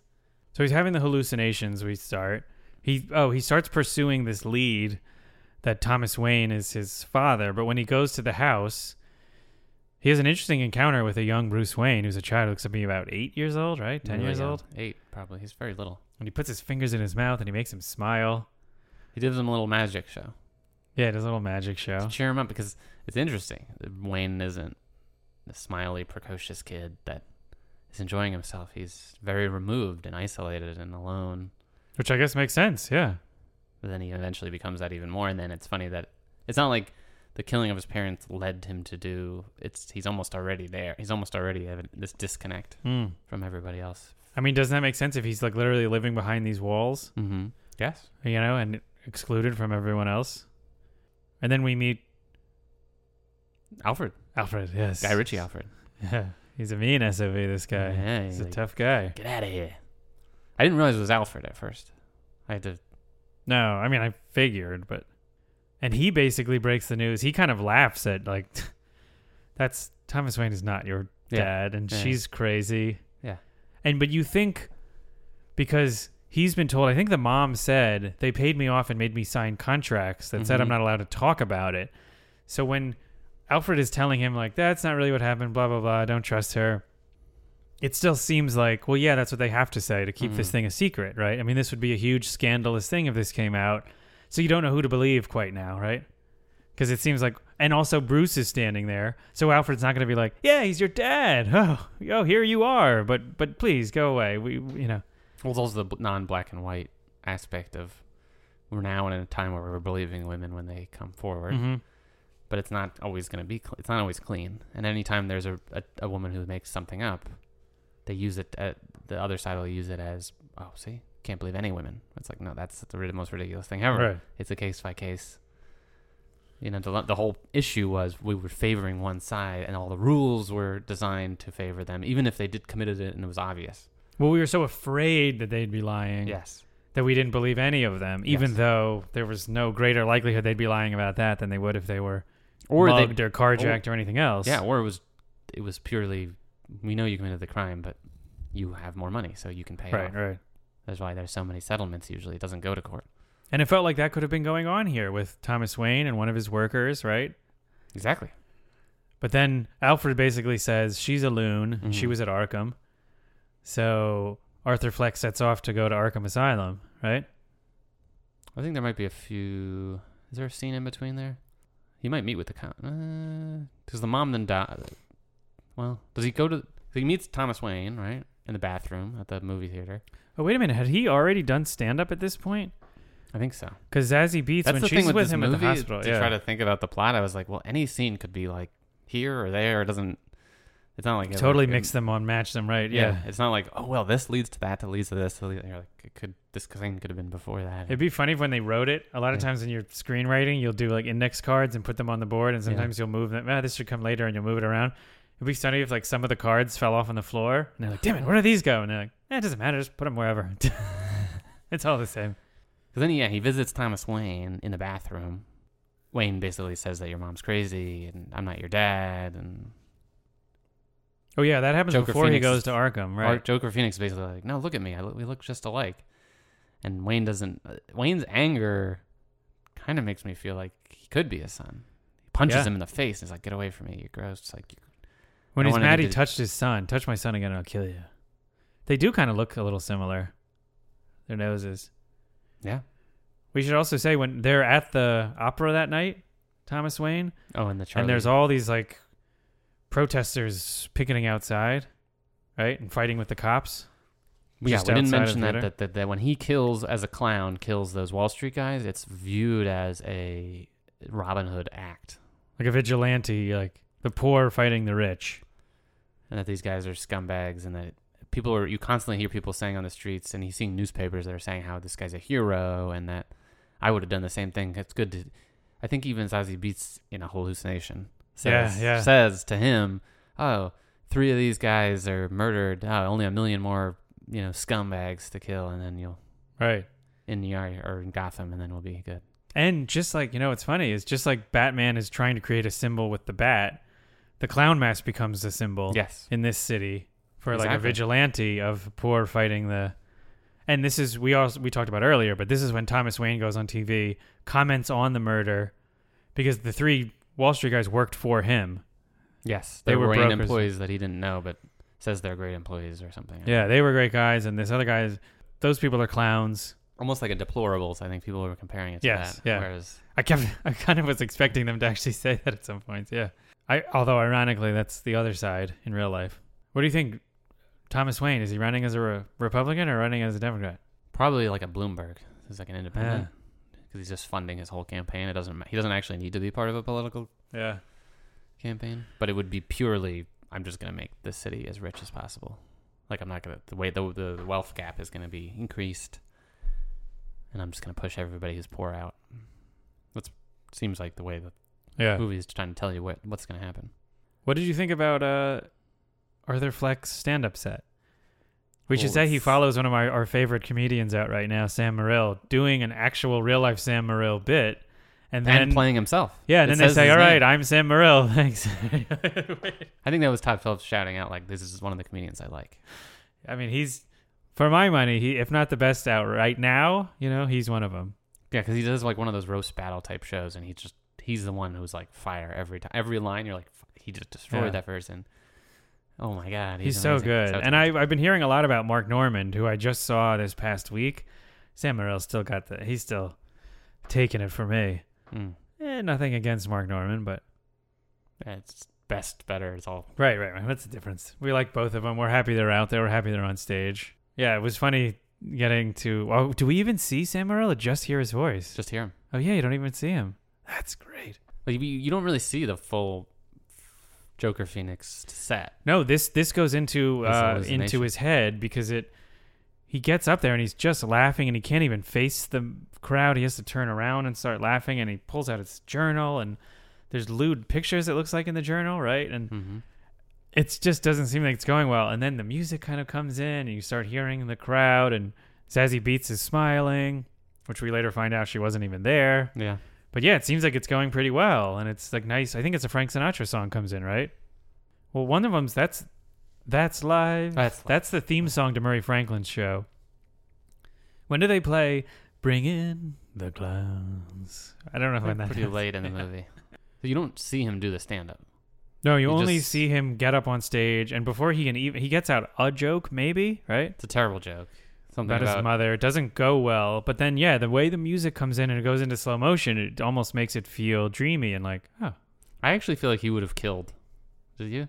I thought he would have killed in like a Zach Galifianakis kind of way, where it's like, oh, this is odd and awkward, and this Yeah. alt comedy. He would have been this alt comedy sensation,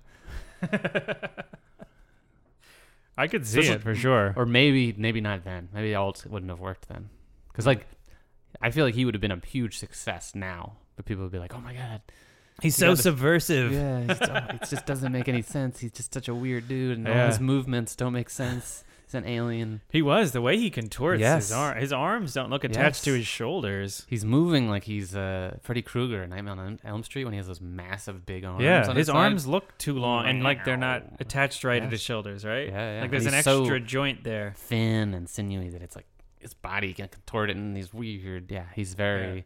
He's just not a cool Joker. I feel like Joker in the past has been cool. He's like Mhm. he's like a pimp or he's like Yeah. the master planner.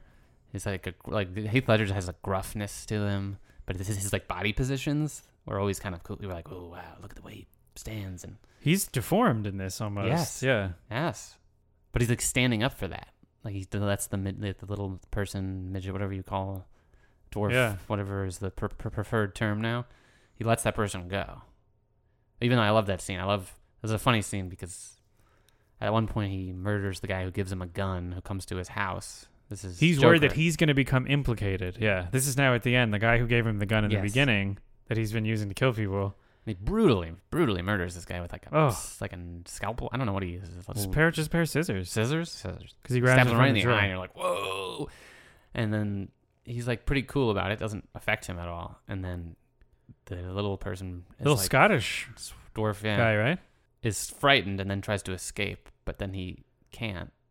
Like the Arthur Fleck lets him go, says go. And he can't escape because the, the lock is too high. You're like, ah, Oh, oh, yeah. no, oh my god, that's that's it's not made for him. Like, of course, oh, that sucks. That was And a cool moment because Arthur. Fleck's like, "You can go, it's cool," and he has to get closer to Arthur Fleck to get out. get out, He's basically yes. in the Very doorway tense. that the guy's gonna have to pass through. And you're not sure. You're like, So maybe you're he could kill him. Maybe he's all yeah, is he just gonna grab him the second he comes to like? Don't go towards him, you know. But you're like, well, what is he gonna do? Stay in this apartment? He has to go, right? And then he tries to leave and he can't get the lock, so he has to now ask Arthur Fleck for help. Yes. And you're like, oh no, he's now he's gonna get close to you again. And no, you, yeah. yeah. He's so unpredictable, but then he does the thing you didn't think you would do, and, and you're like, well, maybe, yeah. says, "Oh, you were cool to me." Or I you it. think maybe this was Arthur Fleck's plan all along, like, yeah, you can go just to torment Yes. him and like, haha, you're trapped. Now I'm gonna come and kill you. And instead he's like, yeah, you were always the nice one to me. You can go. We should also say after he kills the three Wall Street guys on the subway, my favorite scene is he goes to this like bathroom in the park and just starts doing. They play this very artsy violin music, and he starts doing this contortionist dance as we were talking about, and right, kind of Yeah, his behavior after murdering, like he goes into his refrigerator and just climbs, like pulls everything out of it at one point. Oh, yeah, and just gets in. climbs in. as if yeah, like he's protecting himself from something, or just wants to cool down. He's too hot. I don't. I couldn't figure out what he was. But Uh, that's, yeah. that's good. It's like I don't understand this guy's loot. Like didn't you? I the abstraction to this person. Yeah, the dance and like the close-ups is when the movie kind of came alive for me in that bathroom after killing them, and then that dance kind of becomes iconic by the end because it Mhm. becomes his move. Right, he does it as he goes out on the Murray Franklin show. He does it on the steps when he's like finally in the Joker thing. He starts doing these the That's way he my yeah. twirls and twists his arms and does his legs, and then he does it. I think at the very end on the car, right? Yeah. Maybe No, it- with the ride. That's the cool thing of the movie is it you're almost it's like seeing I mean obviously it's negative art, but Yeah. you're seeing an artist trying material out, trying pers- build his persona, and eventually once it re- revealed, you see like oh it's not the thing I've been watching him doing. It's a little I see the things he was practicing, but now he's actually putting it into it's Oh, that's right. becomes the flower. Now I can see the, the the butterfly. Now I see he what he doesn't. trying. That's a good point. When he first gets the gun, he's looking at it in his living room in his underwear, and he starts trying to do the dance, Mhm. but it's not quite there. exactly. Right? Does And the dance on the steps at the end. Playing with his hands and twisting them, contorting, but it's not quite there. And then the gun goes off, even. Right, and then at the end, now it's kind of like coming. It's becoming as he becomes a f- more of the Joker. Now the dance is coming, becoming a full fledged. There's a fluidity to Yeah. it where you're like, oh, that's that's him. He's become this thing now. That was disjointed when he first starts doing it in his living room. He's, He's- he's it's like he's experimenting with Uh-huh. movements and Uh huh. He is. He's like, what would work?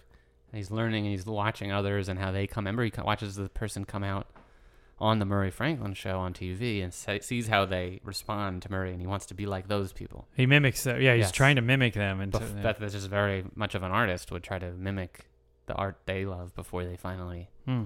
Work their way into coming something that their own. So, I guess we we already touched on that. He then goes to Arkham, meets goes- Brian Tyree Henry, who's like has this file that then Joker Phoenix rips from his hands and runs away. Joker Phoenix. Yeah, I like calling him Joker Phoenix. I like Joker Joaquin. Joaquin Joker. Joking Joker. He uh, reads the file, finds out that he has no name. He was adopted, which just makes him more mysterious. So his name's not Arthur Fleck. That's just his the name Yeah. his mom gave him. Which again, then he could be Thomas Mann. Like who were his actual Exactly. parents? Like that could be Exactly. then and that Wayne. could have been faked. That his mom was crazy, and then then he starts seeing the past. He's like in the room with her when she's at Arkham, oh right. finding out that she left him to get beaten. No, Uh, he was tied to a radiator as Yeah. a child, and then malnourished. They weren't feeding him, and they were beating. Like he was really tortured. and she was complicit in that. She just didn't do anything. It sounded Yeah. like so. It sounded like the stepfather was abusing him, and she just was letting it happen. So then I think the cops ended up finding him. Well, I think wait before the cops find him. I think then at what point does he go to Zazie Beetz' house? He's in the rain and he walks into her house. Which, if she left her door unlocked in New York City, Gotham City, in a tenement building, he just opens the door and goes and sits in the living room, and then she comes out and finds him sitting in there. At this point, we think they have a boyfriend girlfriend lovey dovey relationship She's visited the mom who was had a stroke. She visits him, the mom, and sitting next to him. They have what would what sets up a love scene. We don't see the love scene, but they kiss and then go into the apartment. she goes to his comedy set and she's None of it feels believable. No, He's never no. earned any of it. So Right. kind of like, what's happening? But you don't. I, I didn't think, oh, this isn't actually happening until No. when it, was, it wasn't like a. Some people I think thought that that twist was ca- coming. Oh, I didn't think it was a twist, or even because the movie is so much focused on who his father is. I'm focused on that. So when Yeah. it reveals that she's not, he's hallucinating that too. I was like, oh, I just thought it was unrealistic filmmaking. Like after he kills the three guys on the street, the first thing he does is like he's walking in slow motion. Now he's more defiant and he's more confident, and he walks right up to her door and he knocks on her door because he'd been stalking her, right? mhm. And he walks to her door, knocks on the door, and she opens it right away, as if she was standing right behind the door waiting for him to knock. And then he just goes in and kisses her, and she kisses him right. You know, she doesn't react like, "What are you doing here? Why are you knocking on my?" d-" Like, and I just thought, wow, she has such a non-reaction. That's so unrealistic. But then later, when you find out it's not true, it's like, oh, of course, I guess. Mhm. In the time, I just thought, wow, they didn't pay any attention to her character or what she's supposed to be doing or anything. She seems so unbelievable. So eventually, the cops figure out he's the guy who killed the three Wall Street people. They find him on this on the staircase. He's just dancing. He's got the Joker makeup on. He's getting ready to go on the Murray Franklin show. They've invited him, and he's like, "Great, this is gonna be awesome. I'm gonna go with my paint, my face painted." And at the same time, there's like riots going on or like protests downtown Yeah. near City Hall for with the clown makeup, with the clowns. Everybody's clown uh, masks, and he goes on. He runs away from the cops, Joker Phoenix, onto the the trains, and they lose him on the trains, and then they get on the trains, but there's too many clowns everywhere, and they can't find him, and then they see him. I think it's uh, Shea Whigham's character sees the uh, Joker Phoenix, but then there's like another clown that gets in the way, and he ends up getting in a tussle and shoots one of the guys, and they all like. I don't know. Did they kill those cops? It seemed like they like carried him away. like they you might just have, see yeah. Shea Wiggum like ah. It, well, it becomes like a statement on like, oh, Yes. police violence and Yeah. and right with the whole class thing. So then they all the clowns on the subway go after him. Good cop selection. Shea Whigham and uh, Bill was it Bill Camp? Is that his Bill name? Camp, yeah. from uh, Night of. He's incredible on that show. If you ever, if you want some great, um, non-black and white kind of complex story, great short series. I think it's like Miniseries, yeah. eight eight episodes. Great show. It makes watching like people like cops doing the paperwork interesting, and you're like, how is this possible? That was the goal of it. It's Yeah. one of the great writers. Who is it? Steven Zaillian. yes, and another isn't it one of the uh, Well, he wrote and directed it. Steven Zaillian? is it Parker? Is that his name? What's his name? The guy who does a lot of those crime. Is it Walter Clockers? Mosley or Richard B. Richard? Uh, yeah, yeah, it is Clockers. Parker? No. Porter. No, no. Wait, damn it. I know his name. Uh. Well, Steven Zaillian said his approach was to look at the nuance and the like everything in between what we normally see, Mm-hmm. and to make see how engaging the process is. He was interested in the procedure and the process of And everything. is very interesting. yeah. because a lot of it is very like let's get to the next step and it's like we can't do that yet Yeah. you have to wait here and what are you doing while you wait there like you're freaking out you know and you're with the person as they're freaking out about they're in, they're arrested for something they don't think they did or they don't remember what happened and they're Yeah. trying to get inf- any information and they can't and they're like oh come on i need to get information what's going to happen how does the system i don't because you don't really see things it's always the law and order highlights Right. Which also then is just always kind of the same Mhm. beats. Whereas this fills in this it automatically feels more realistic in a way mm-hmm. because you're seeing the human moments in between the big dramatic turning points sometimes. Yeah, how do you carry yourself when you're not being given the big news, when you're just shuffled from here to there, you know? Back to it. Now we get to the scene that we had talked about where Joker gets to he meets Marc Maron. He gets to make his debut on the Murray Franklin show. and he's planning to kill himself. We've already seen him put a gun to his head as if that's going to be his final statement, is murdering himself on TV. Did you think he was actually going to shoot himself? I thought the whole bit was that he's just acts it out. I thought he was actually going to do it. Oh. But that was going to be a statement. It was like my word, my life is me- so meaningless that if I can kill myself and no one will care. My life will be worth more sense Yes. when I'm alive. That line coming back, yeah. In his living room, and then even in the dressing room, he's mimicked it out where he has a line, and then the punchline is him like basically shooting himself with the gun. oh, I have to add, not plot related, but it was cool that they optimized it for IMAX. We saw it on the IMAX screen. It looked Yeah. because they didn't shoot at IMAX. I didn't think so.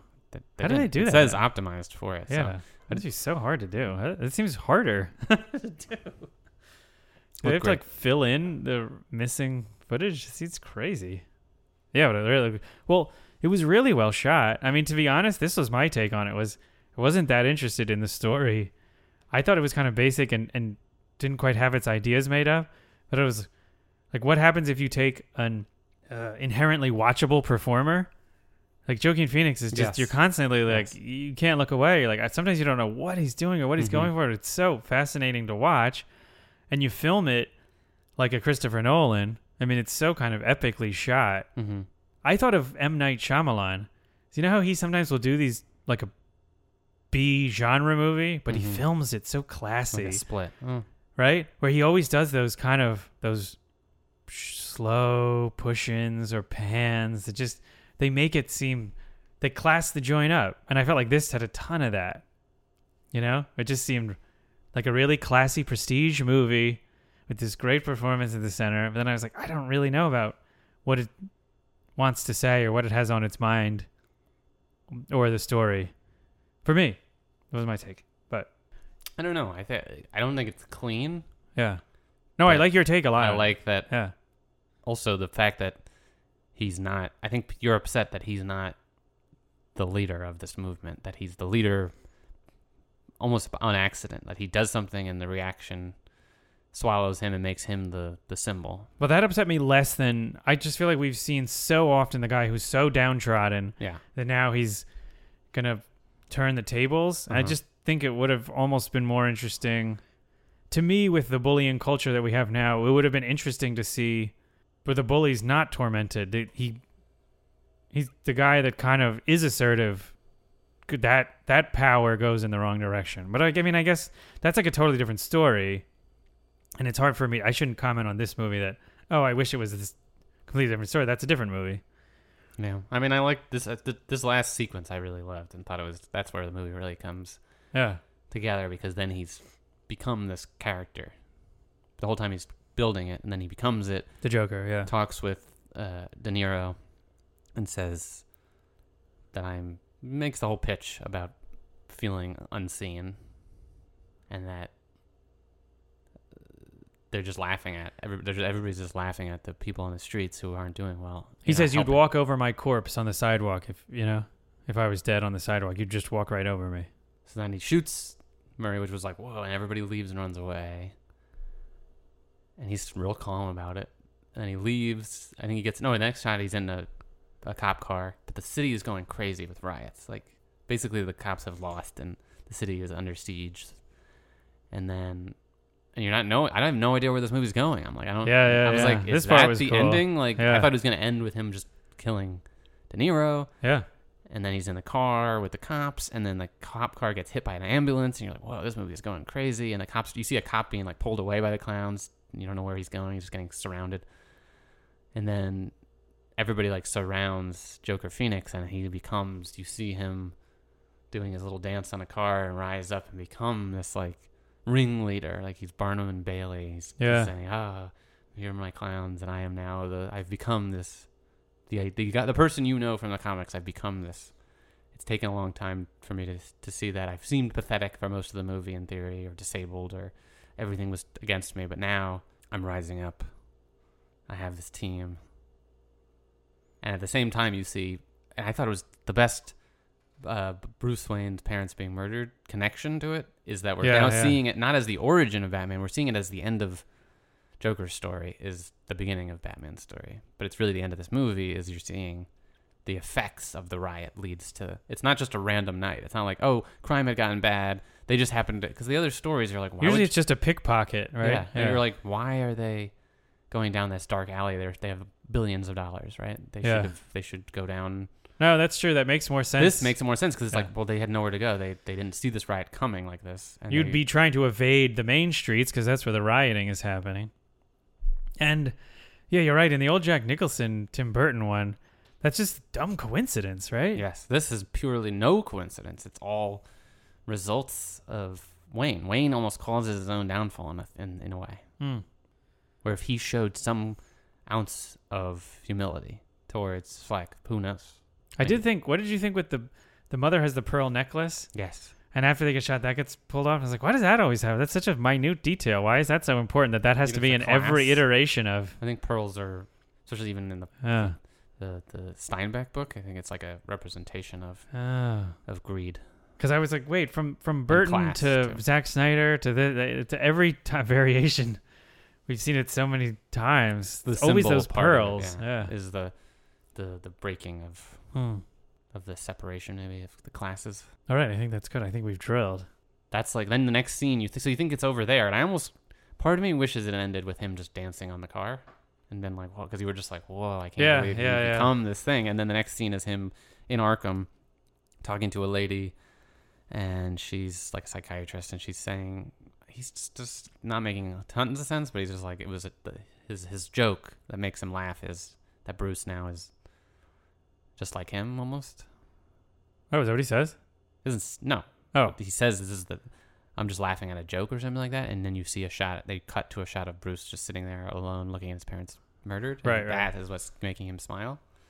Then he seems to kill her off screen and is walking down the halls. definitely must around. kill her because they show a shot of like the white psychiatric ward hallway. He's walking down it, and then you notice that there's blood in his footsteps, and then one of the guards or one of the workers starts chasing him, and they chase him one way down the hall and then chasing the others. It's all like super slow motion as the camera's pushing in. Again, very classy. See, I don't know if that's that scene. I guess that scene's just showing you that who knows if any of this is true, you know? Oh, Yeah. is that what you thought? Why would that say that? Because he was telling them the whole story, that the psychiatrist. So I took that as because there's a part of it that feels like there could be closure, Mm-hmm. and that scene said to me, he's still going, mm-hmm. right? There's a part of me that he wanted to get to a place, and he kills Murray Franklin, and he's on the show, and then he's noticed by people in the crowd. And it's like, well, he doesn't need to keep killing people, really. He was killing the people that had kind of done him wrong, so to speak, right? Like it felt like, well, this could be it for him. Now, now he's got it. But that definitely showed like, no, he's still going. He right. There's more to him. That he's an anarch- anarchist. Mhm. He wants the established order to be, or really doesn't have a goal. Almost his goal is just to yeah, maybe to hurt. do a quick casting call. I wanted to talk about yeah with casting call. I wanted to talk about the people who could have been in it. Did you want to? Cause Well, I wanted to, men- yeah. I mean, the big one was Alec Baldwin was announced. He was Mhm, cast. He was supposed to do it. He drops out, and then they cast Brett Cullen, who's in one of Nolan's Batman movies. Was he playing the mayor or a senator of Gotham? he is. Yeah, uh, Anne Hathaway kidnaps him. I think he's playing. If he's not the mayor, he's one of the senators or something. But uh, so he's back in Gotham. Brett Cullen. I, I actually think he's probably better. I think so too. I think Baldwin would have been too distracting. And and I think Cullen looks more like he could be the father of Joaquin. So Sure. that makes that more confusing. And he seems very waspy. Mm-hmm. Like he's perfect for being the kind of snooty wasp that they were trying to portray. Yeah, Baldwin. You, you see Baldwin, right?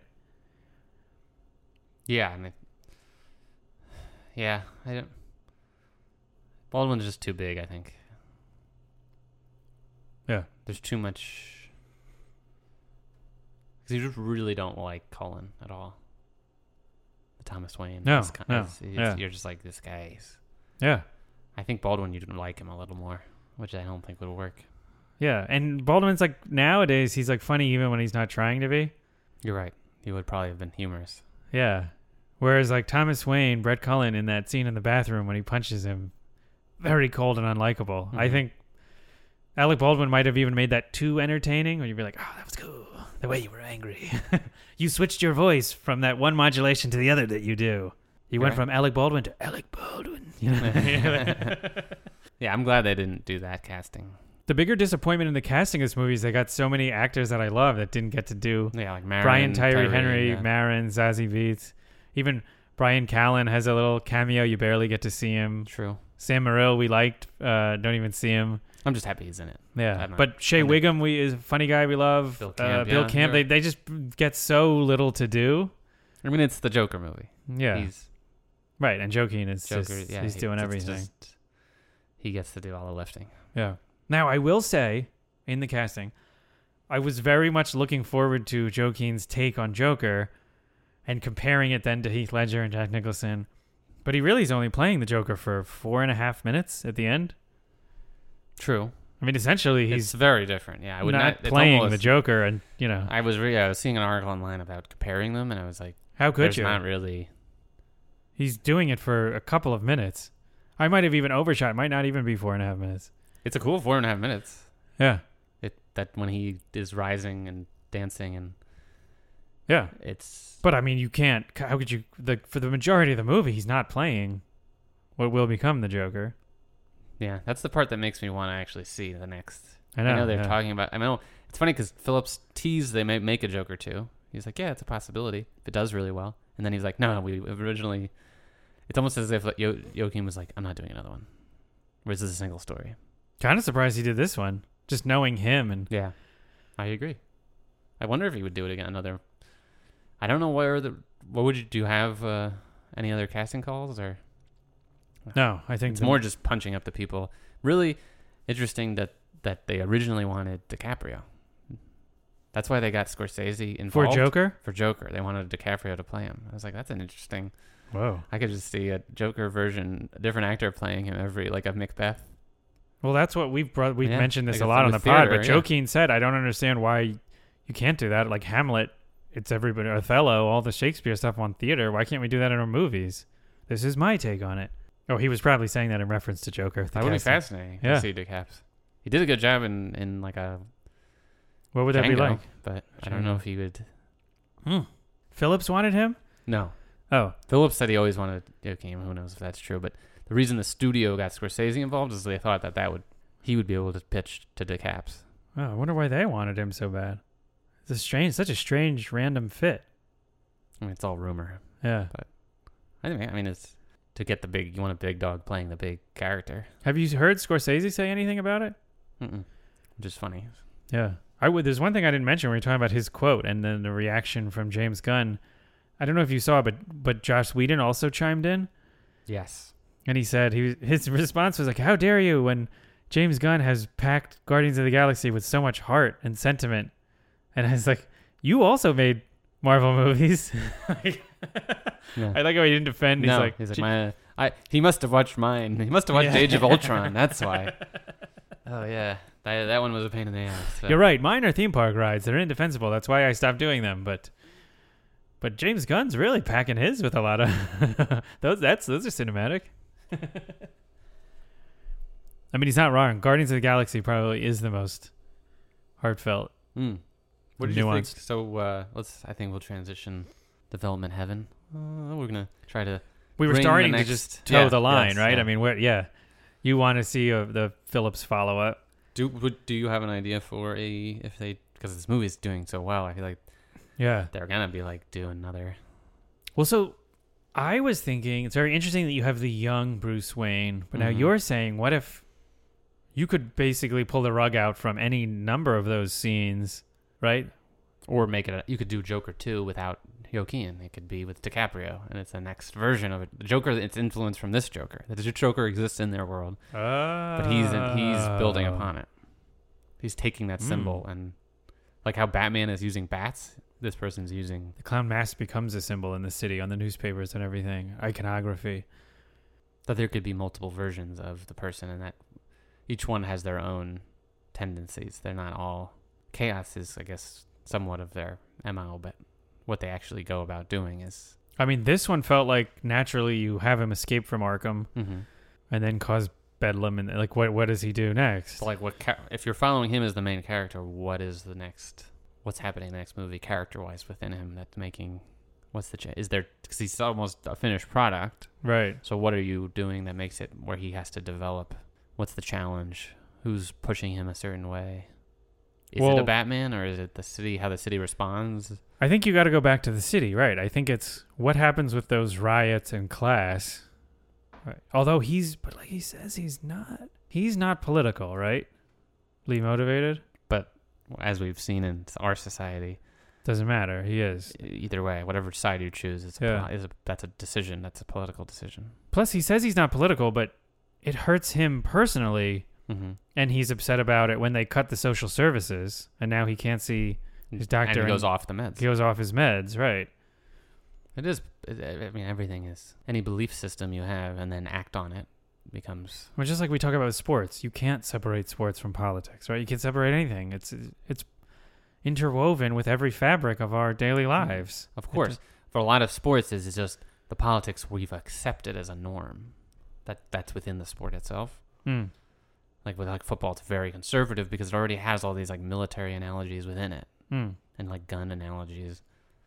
So that when it gets challenged, people go, "Oh, you're getting so political." It's like, no, it's the political within it. You just have that's just a, it's fine for you. You don't mind that politics. It's Yeah. politics you think is either ex- you've accepted or you don't even notice it because it's so ingrained within it. A lot of that is attached too. Like military and football don't go together really. What were you talking about the gun analogies, like that. shotgun, running a shotgun, and that kind of thing? Yeah, and just you gotta He's a gunslinger.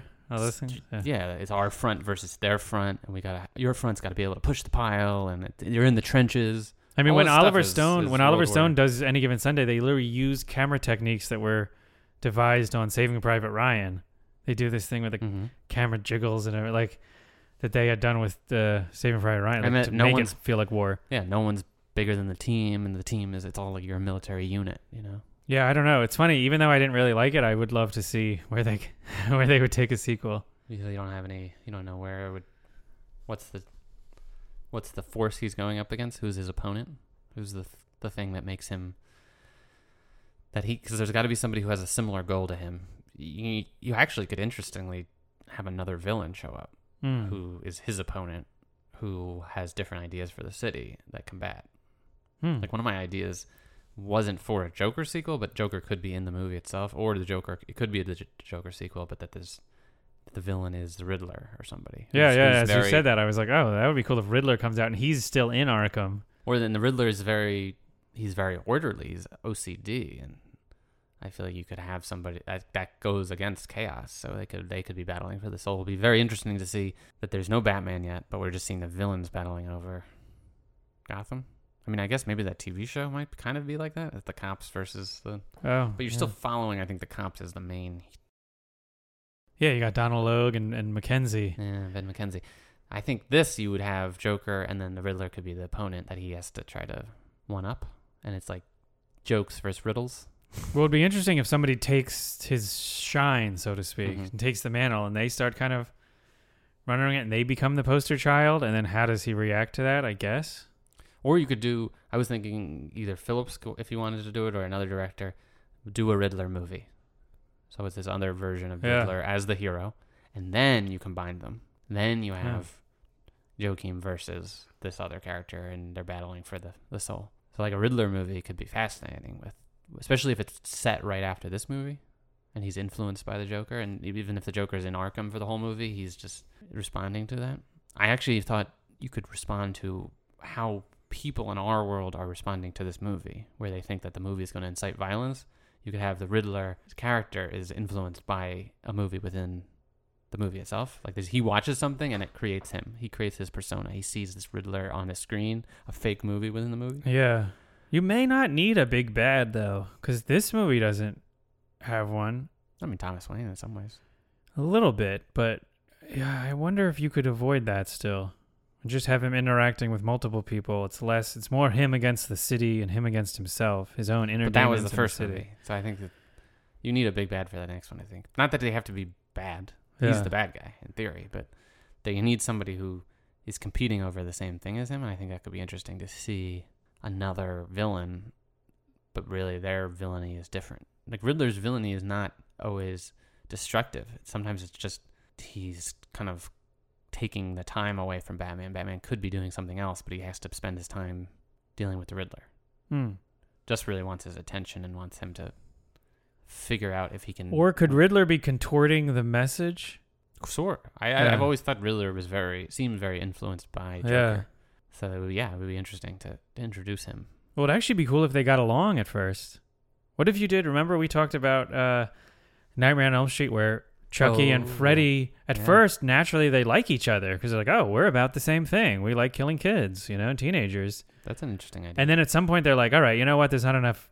Like, that can only last so long until it's not harmonious any longer, and and uh, this town ain't big enough for the both of us, and they start stepping on each other's toes. Uh, it's not a bad idea. Or like that, w- the way they're going about things is so different. They have Yeah, some kind of disagreement, but I think they start, and he likes the Riddler, and he's like, "This is awesome. You're influenced. You're like my protege. You're influenced.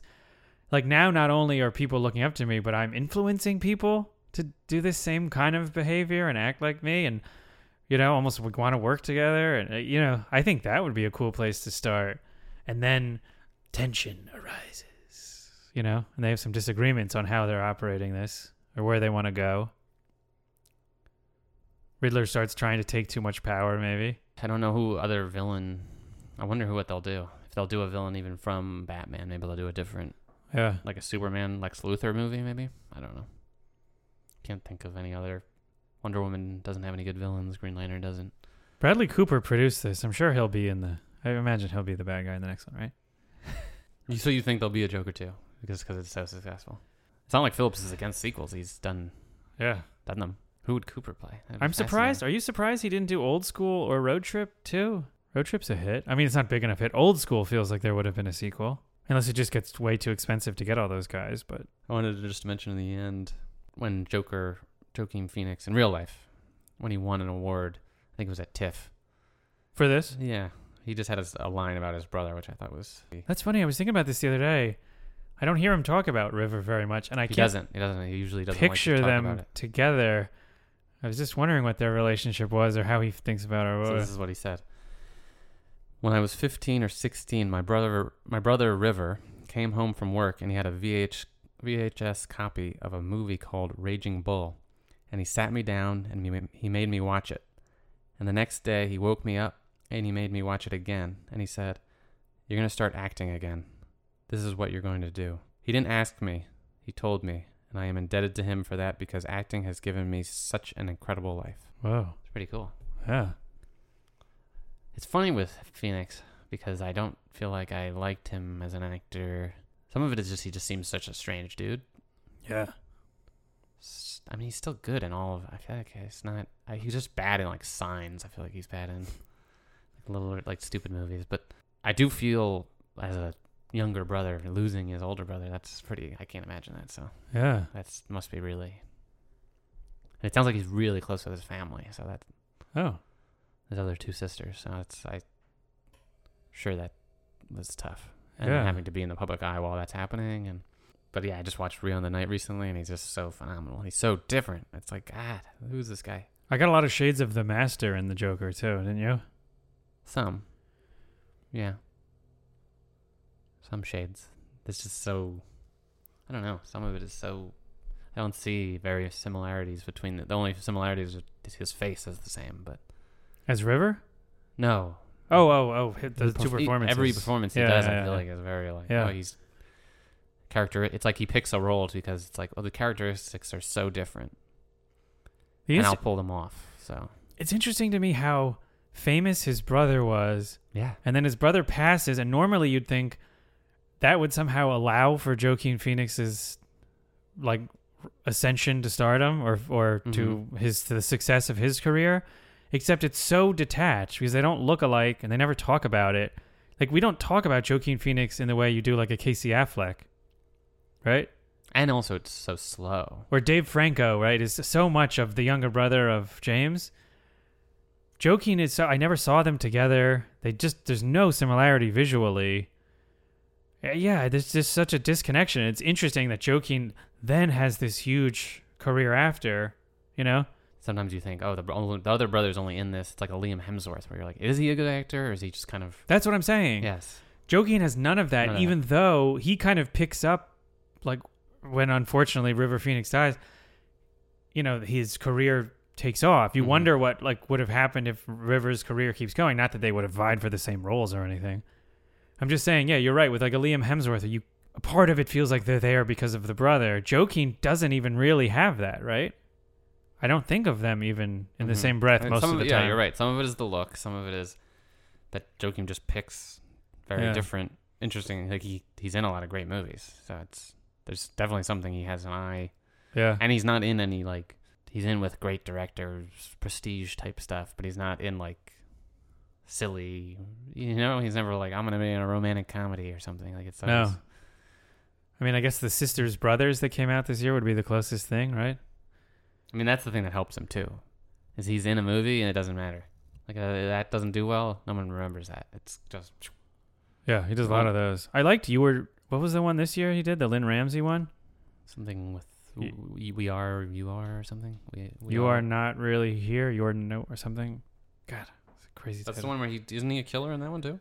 Takes Yeah, yeah, yeah. It's a into his own- vengeance, a revenge movie. Hmm. I liked it. It's an interesting one. You were never really here, but that's what I called the the Casey Affleck one that directed it. The, it was like a fake documentary. What was that one called? You're Oh, not man, here. like the same title. I think they're basically essentially the same title. Did you ever see To Die For, the Nicole Kidman one that puts Joaquin on the map? No, I didn't know that's a real movie. That's where he starts, and he's like a kid, and he looks, he's got like this mullet, and he just couldn't look less like a movie star. That's kind of the character. I feel like that's kind of his thing. that Yeah. he's not a mo- he's like the anti-movie star. No, that's what I'm saying, and it's funny because the brother is basically the next James Dean, right? Hmm. Like that's what I'm saying. It's not like he takes the brother's spot, and because they would have been vying for any of the same roles, they fill such a different space You were never really here is the one where he's like the killer. this year. Yeah, the It's from 2017, right? That, does that sound that's right? the one. Oh, okay. That's the one. I'm looking at it. Yeah. No, yeah. you said this year. So I don't- Oh, sorry, sorry, sorry. Re- it was I'm recent. still here. That's the one. the fake from- documentary. yeah. I'm still here. You were never really here. Wow. Was it performance art? I can never figure that out. I don't really. I don't know. I got to me, it seemed like confused he and was muddled. literally like, "I want to be a rapper," and see what. But they didn't tell anyone when they were shooting it, right?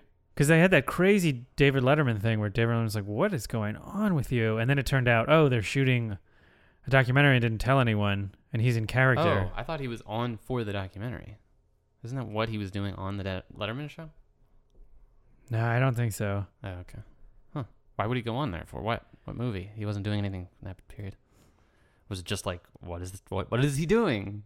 Or maybe the publicity tour for that. Sorry, maybe you're right. Maybe I'm mixing it up. And he was doing the publicity for that movie, but that was a performance art of him staying in the character he was supposed to be playing, and he's not Joaquin Phoenix. Does that sound right? It was something very odd. I don't know, but that's the thing is, I don't know if it was a performance or that he was. Who? How do you know when somebody's a method actor if they're Uh. performing or they're just they're like, I want to be a rapper for this year and I'm gonna act different because I'm rebelling against my old identity. Maybe he's just like questioning his. yeah. I don't know. He's doing the Christian Bale thing because he's so thin in this one, and in the You Were Never Really Here in 2017, he's kind of chubby and pudgy. And Hmm. anyway, interesting performer to be sure. All right. So that's uh, another one, another spiritual sequel in the books for Joker. Yeah, Joking Joker. Joker. Not to be confused with the Joker. I like that people are getting offended with that, even though that's not an alternate. Yeah. I know. It's not like there is yeah, yeah, yeah. the Joker also exists. Made like that was oh that was the, the, the 1998 version was called Right. the Joker and now you're confusing us all. No, that's a good point. Uh, so yeah, send us your pitches. Send us on Twitter, Brothers Jansen. Yeah, it would be really interesting to see for this because it's so open ended. Such an idiosyncratic character. You don't know what's real, what's not. Mhm. Go in a lot of different directions. to know what now we want to know what people are thinking. Yeah. the with this. Should they do one? Will Will Phillips? Should he? Yeah, or what? Where do you what, go? What's the response with society and movies? Does it really matter? Yeah. This, like we said, this is a dialogue. You're a part of it. We want to know what you have to say. We want to know your thoughts too. We got Shazam. It probably was just released before this one. That's it for spiritual sequel. If you haven't already subscribed, I don't know. What are you waiting for? As Jennifer Love Hewitt said, and I know what you did last summer. What are you waiting for? Or Anna Faris in uh, Scary, movie. yeah. Don't listen to her.